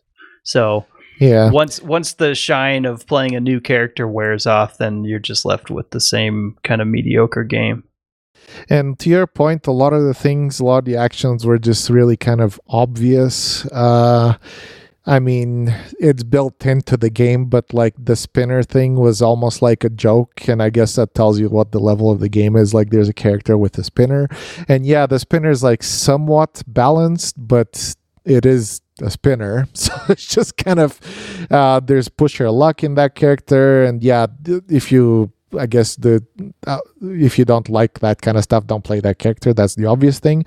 But I feel like that kind of is the whole game is just I don't know, just a bunch of um, unfortunately disappointments for me.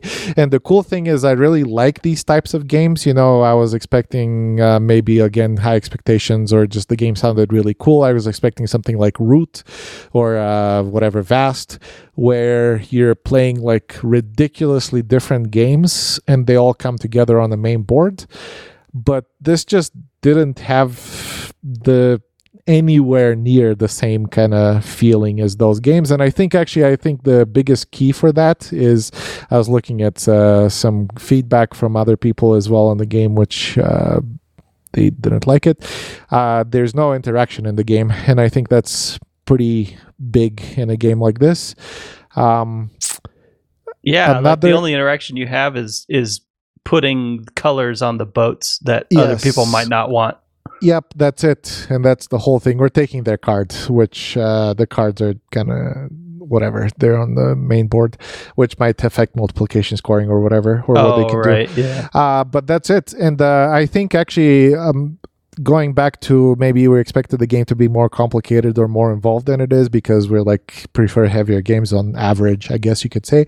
Uh, there's another simple game which works really well, uh, which is Villainous.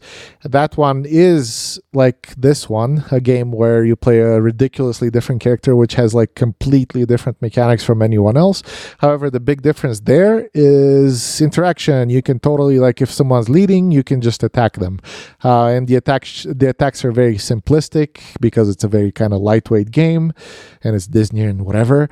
Uh, but I think that makes the game work and it makes it more interesting, even though I didn't like Villainous that much. It's like way better than this. Um, so I think if you're looking for kind of a lighter game, that is somewhat interesting and it's still light and easy to understand or easier to understand. I think Villainous is a better game than this, sadly, because I expected this to be kind of like a Euro kind of route, maybe, but no, it yep. was just a disappointment. Yeah, and that's that's why it's my number one. Is Root is one of like probably in my, I it's in my top five favorite games of all time. And so I was thinking, oh wow, we we might get like a Euro game that kind of attempts to do something yep. on that scale, and it just wasn't that. Yep. No, he is just like heads down, play your character, look up once in a while to load the boats or just see how people kind of screwed just screwed up your plants. Plans, sorry, plants, plants. uh, terraforming Mars is bleeding over. Um, uh, but yeah, it's it's very kind of isolated. It felt very like simple. Uh, I think your comment was like you were looking at one of the other players and he just looked like really sad and uh, bored yeah. most of the game. I think that just describes yeah. kind of the game for everyone as like s- sadness and boredom. Um, at least in our group, I don't know. Yeah, yeah. There was that whatever the time travel character based on Rick and Morty. Uh, I I just yeah. distinctly remember looking over to our friend who was playing that character and like three quarters of the game the way through the game, he's like, I still don't know how to make this character do anything. so it's nah, just like I think it just was wasn't like, working. I think he was taking basically the obvious actions, and that's a lot of the game. Is it's very sad, but I think the actions are kind of obvious that you should maybe take, and once you figure that out, it's just kind of going through the motions and hope that you get lucky in some ways. Yeah, just doing obvious things, but not really like actually having fun interacting with the the board. Yeah. Anyway, maybe that's not a terrible game. I think if you like super light games and you don't mind like family type games and no interaction whatsoever, but for yeah. us, I think it was just a massive disappointment. Yeah, like the the game works. Uh, I don't think I had a problem with you know it like falling apart. It just wasn't it wasn't what I expected it to be. I think the falling apart was the difference in scores, possibly.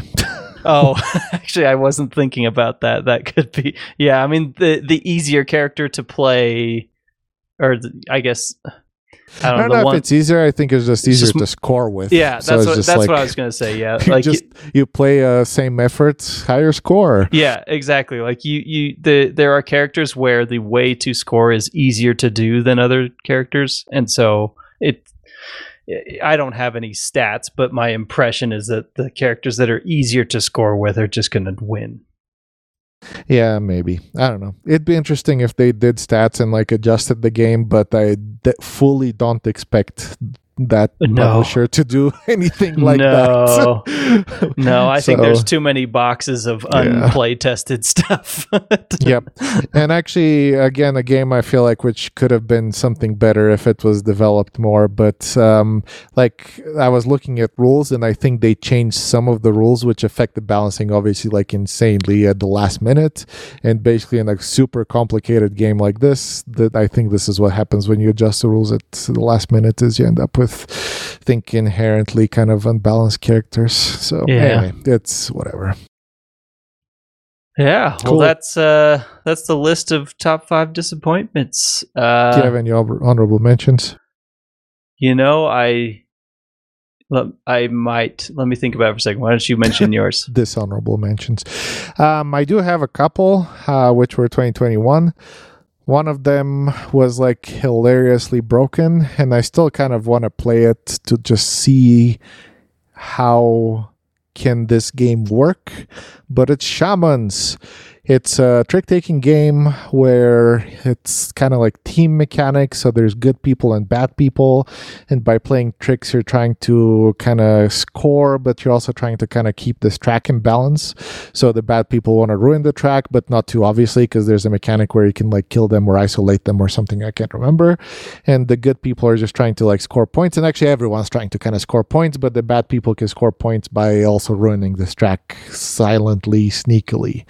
So there's kind of an element of like, oh, I played this card because I didn't have a right card because you ruined the track by not being able to follow the suit, like in the trick taking game. Uh, everything sounded actually really cool, like on paper, just like really, really cool. And when we played the game, I was like, I'm not sure if this game works at all. like I'm not sure if if this game can work. Like the the the mechanics of what happens in the game and just kind of what is supposed to happen and like the balancing of the game. It's hard to explain, but I'm not sure if like the scoring works. It, felt kind of really random relative to what I was expecting and really swingy, like ridiculously swingy, ridiculously random, almost kind of broken as far as incentives go. Like, what should you do as a bad player versus good player, and how can you find out if someone is bad, and so forth. So, I really wanted this game to work better, but it didn't. But I would like to play more, but I'm not sure if anyone else will tolerate more plays of this game, sadly. So, so that's Shamans. Uh, the other Yeah. game, uh, which wasn't a huge disappointment, but I was just like, wow, this game could have been again better, and maybe I was expecting a more involved game. Is G- Genotype, uh, a Mendelian genetics game?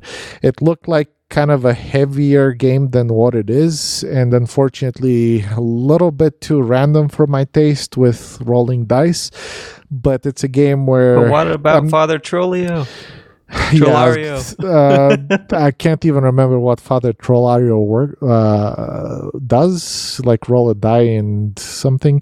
Anyway, there's an overpowered card I think in the game. We only played it a couple of times, so or I played it a couple of times, so I don't know if like it's super confirmed, but just in general like much more random than it needed to be and the mechanics sounded really promising but when i started playing playing the game i was just kind of blown away by the randomness and how things could have been better in general with the mechanics in the game in general Yeah. but uh, really cute theme, really cool production. Actually, I really like the production. I was just really hoping that the game was better, but it's not that good.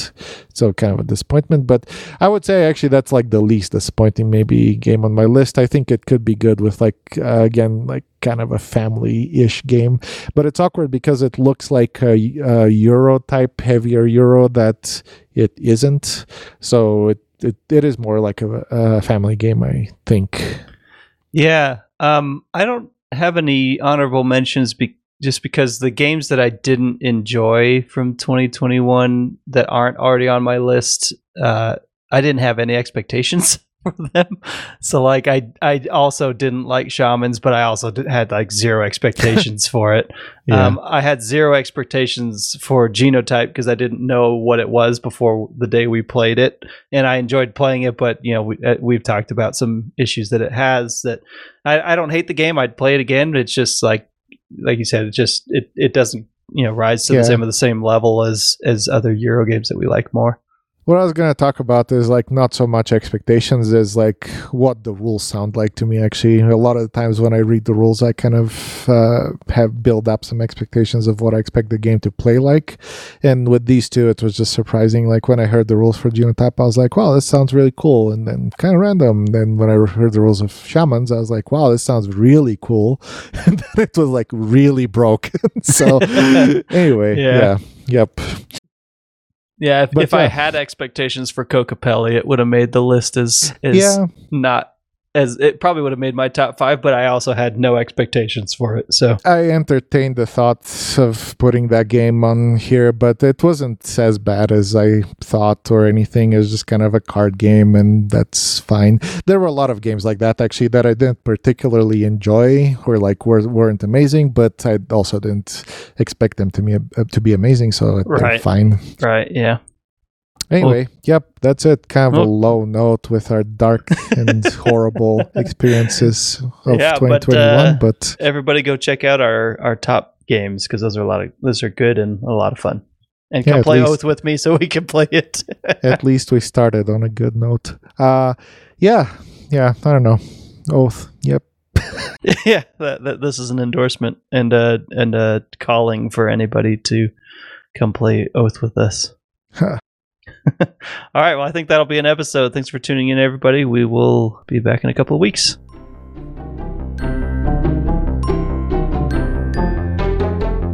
Cards and Cubes has been a production of Pod Cauldron. Check out some other great podcasts on the Pod Cauldron network, including Bub Club, a horror movie podcast, Rabble Rabble Rabble, a comedic look at current events, and Steady Diet of Music, a bi weekly fix of opinions by musicians.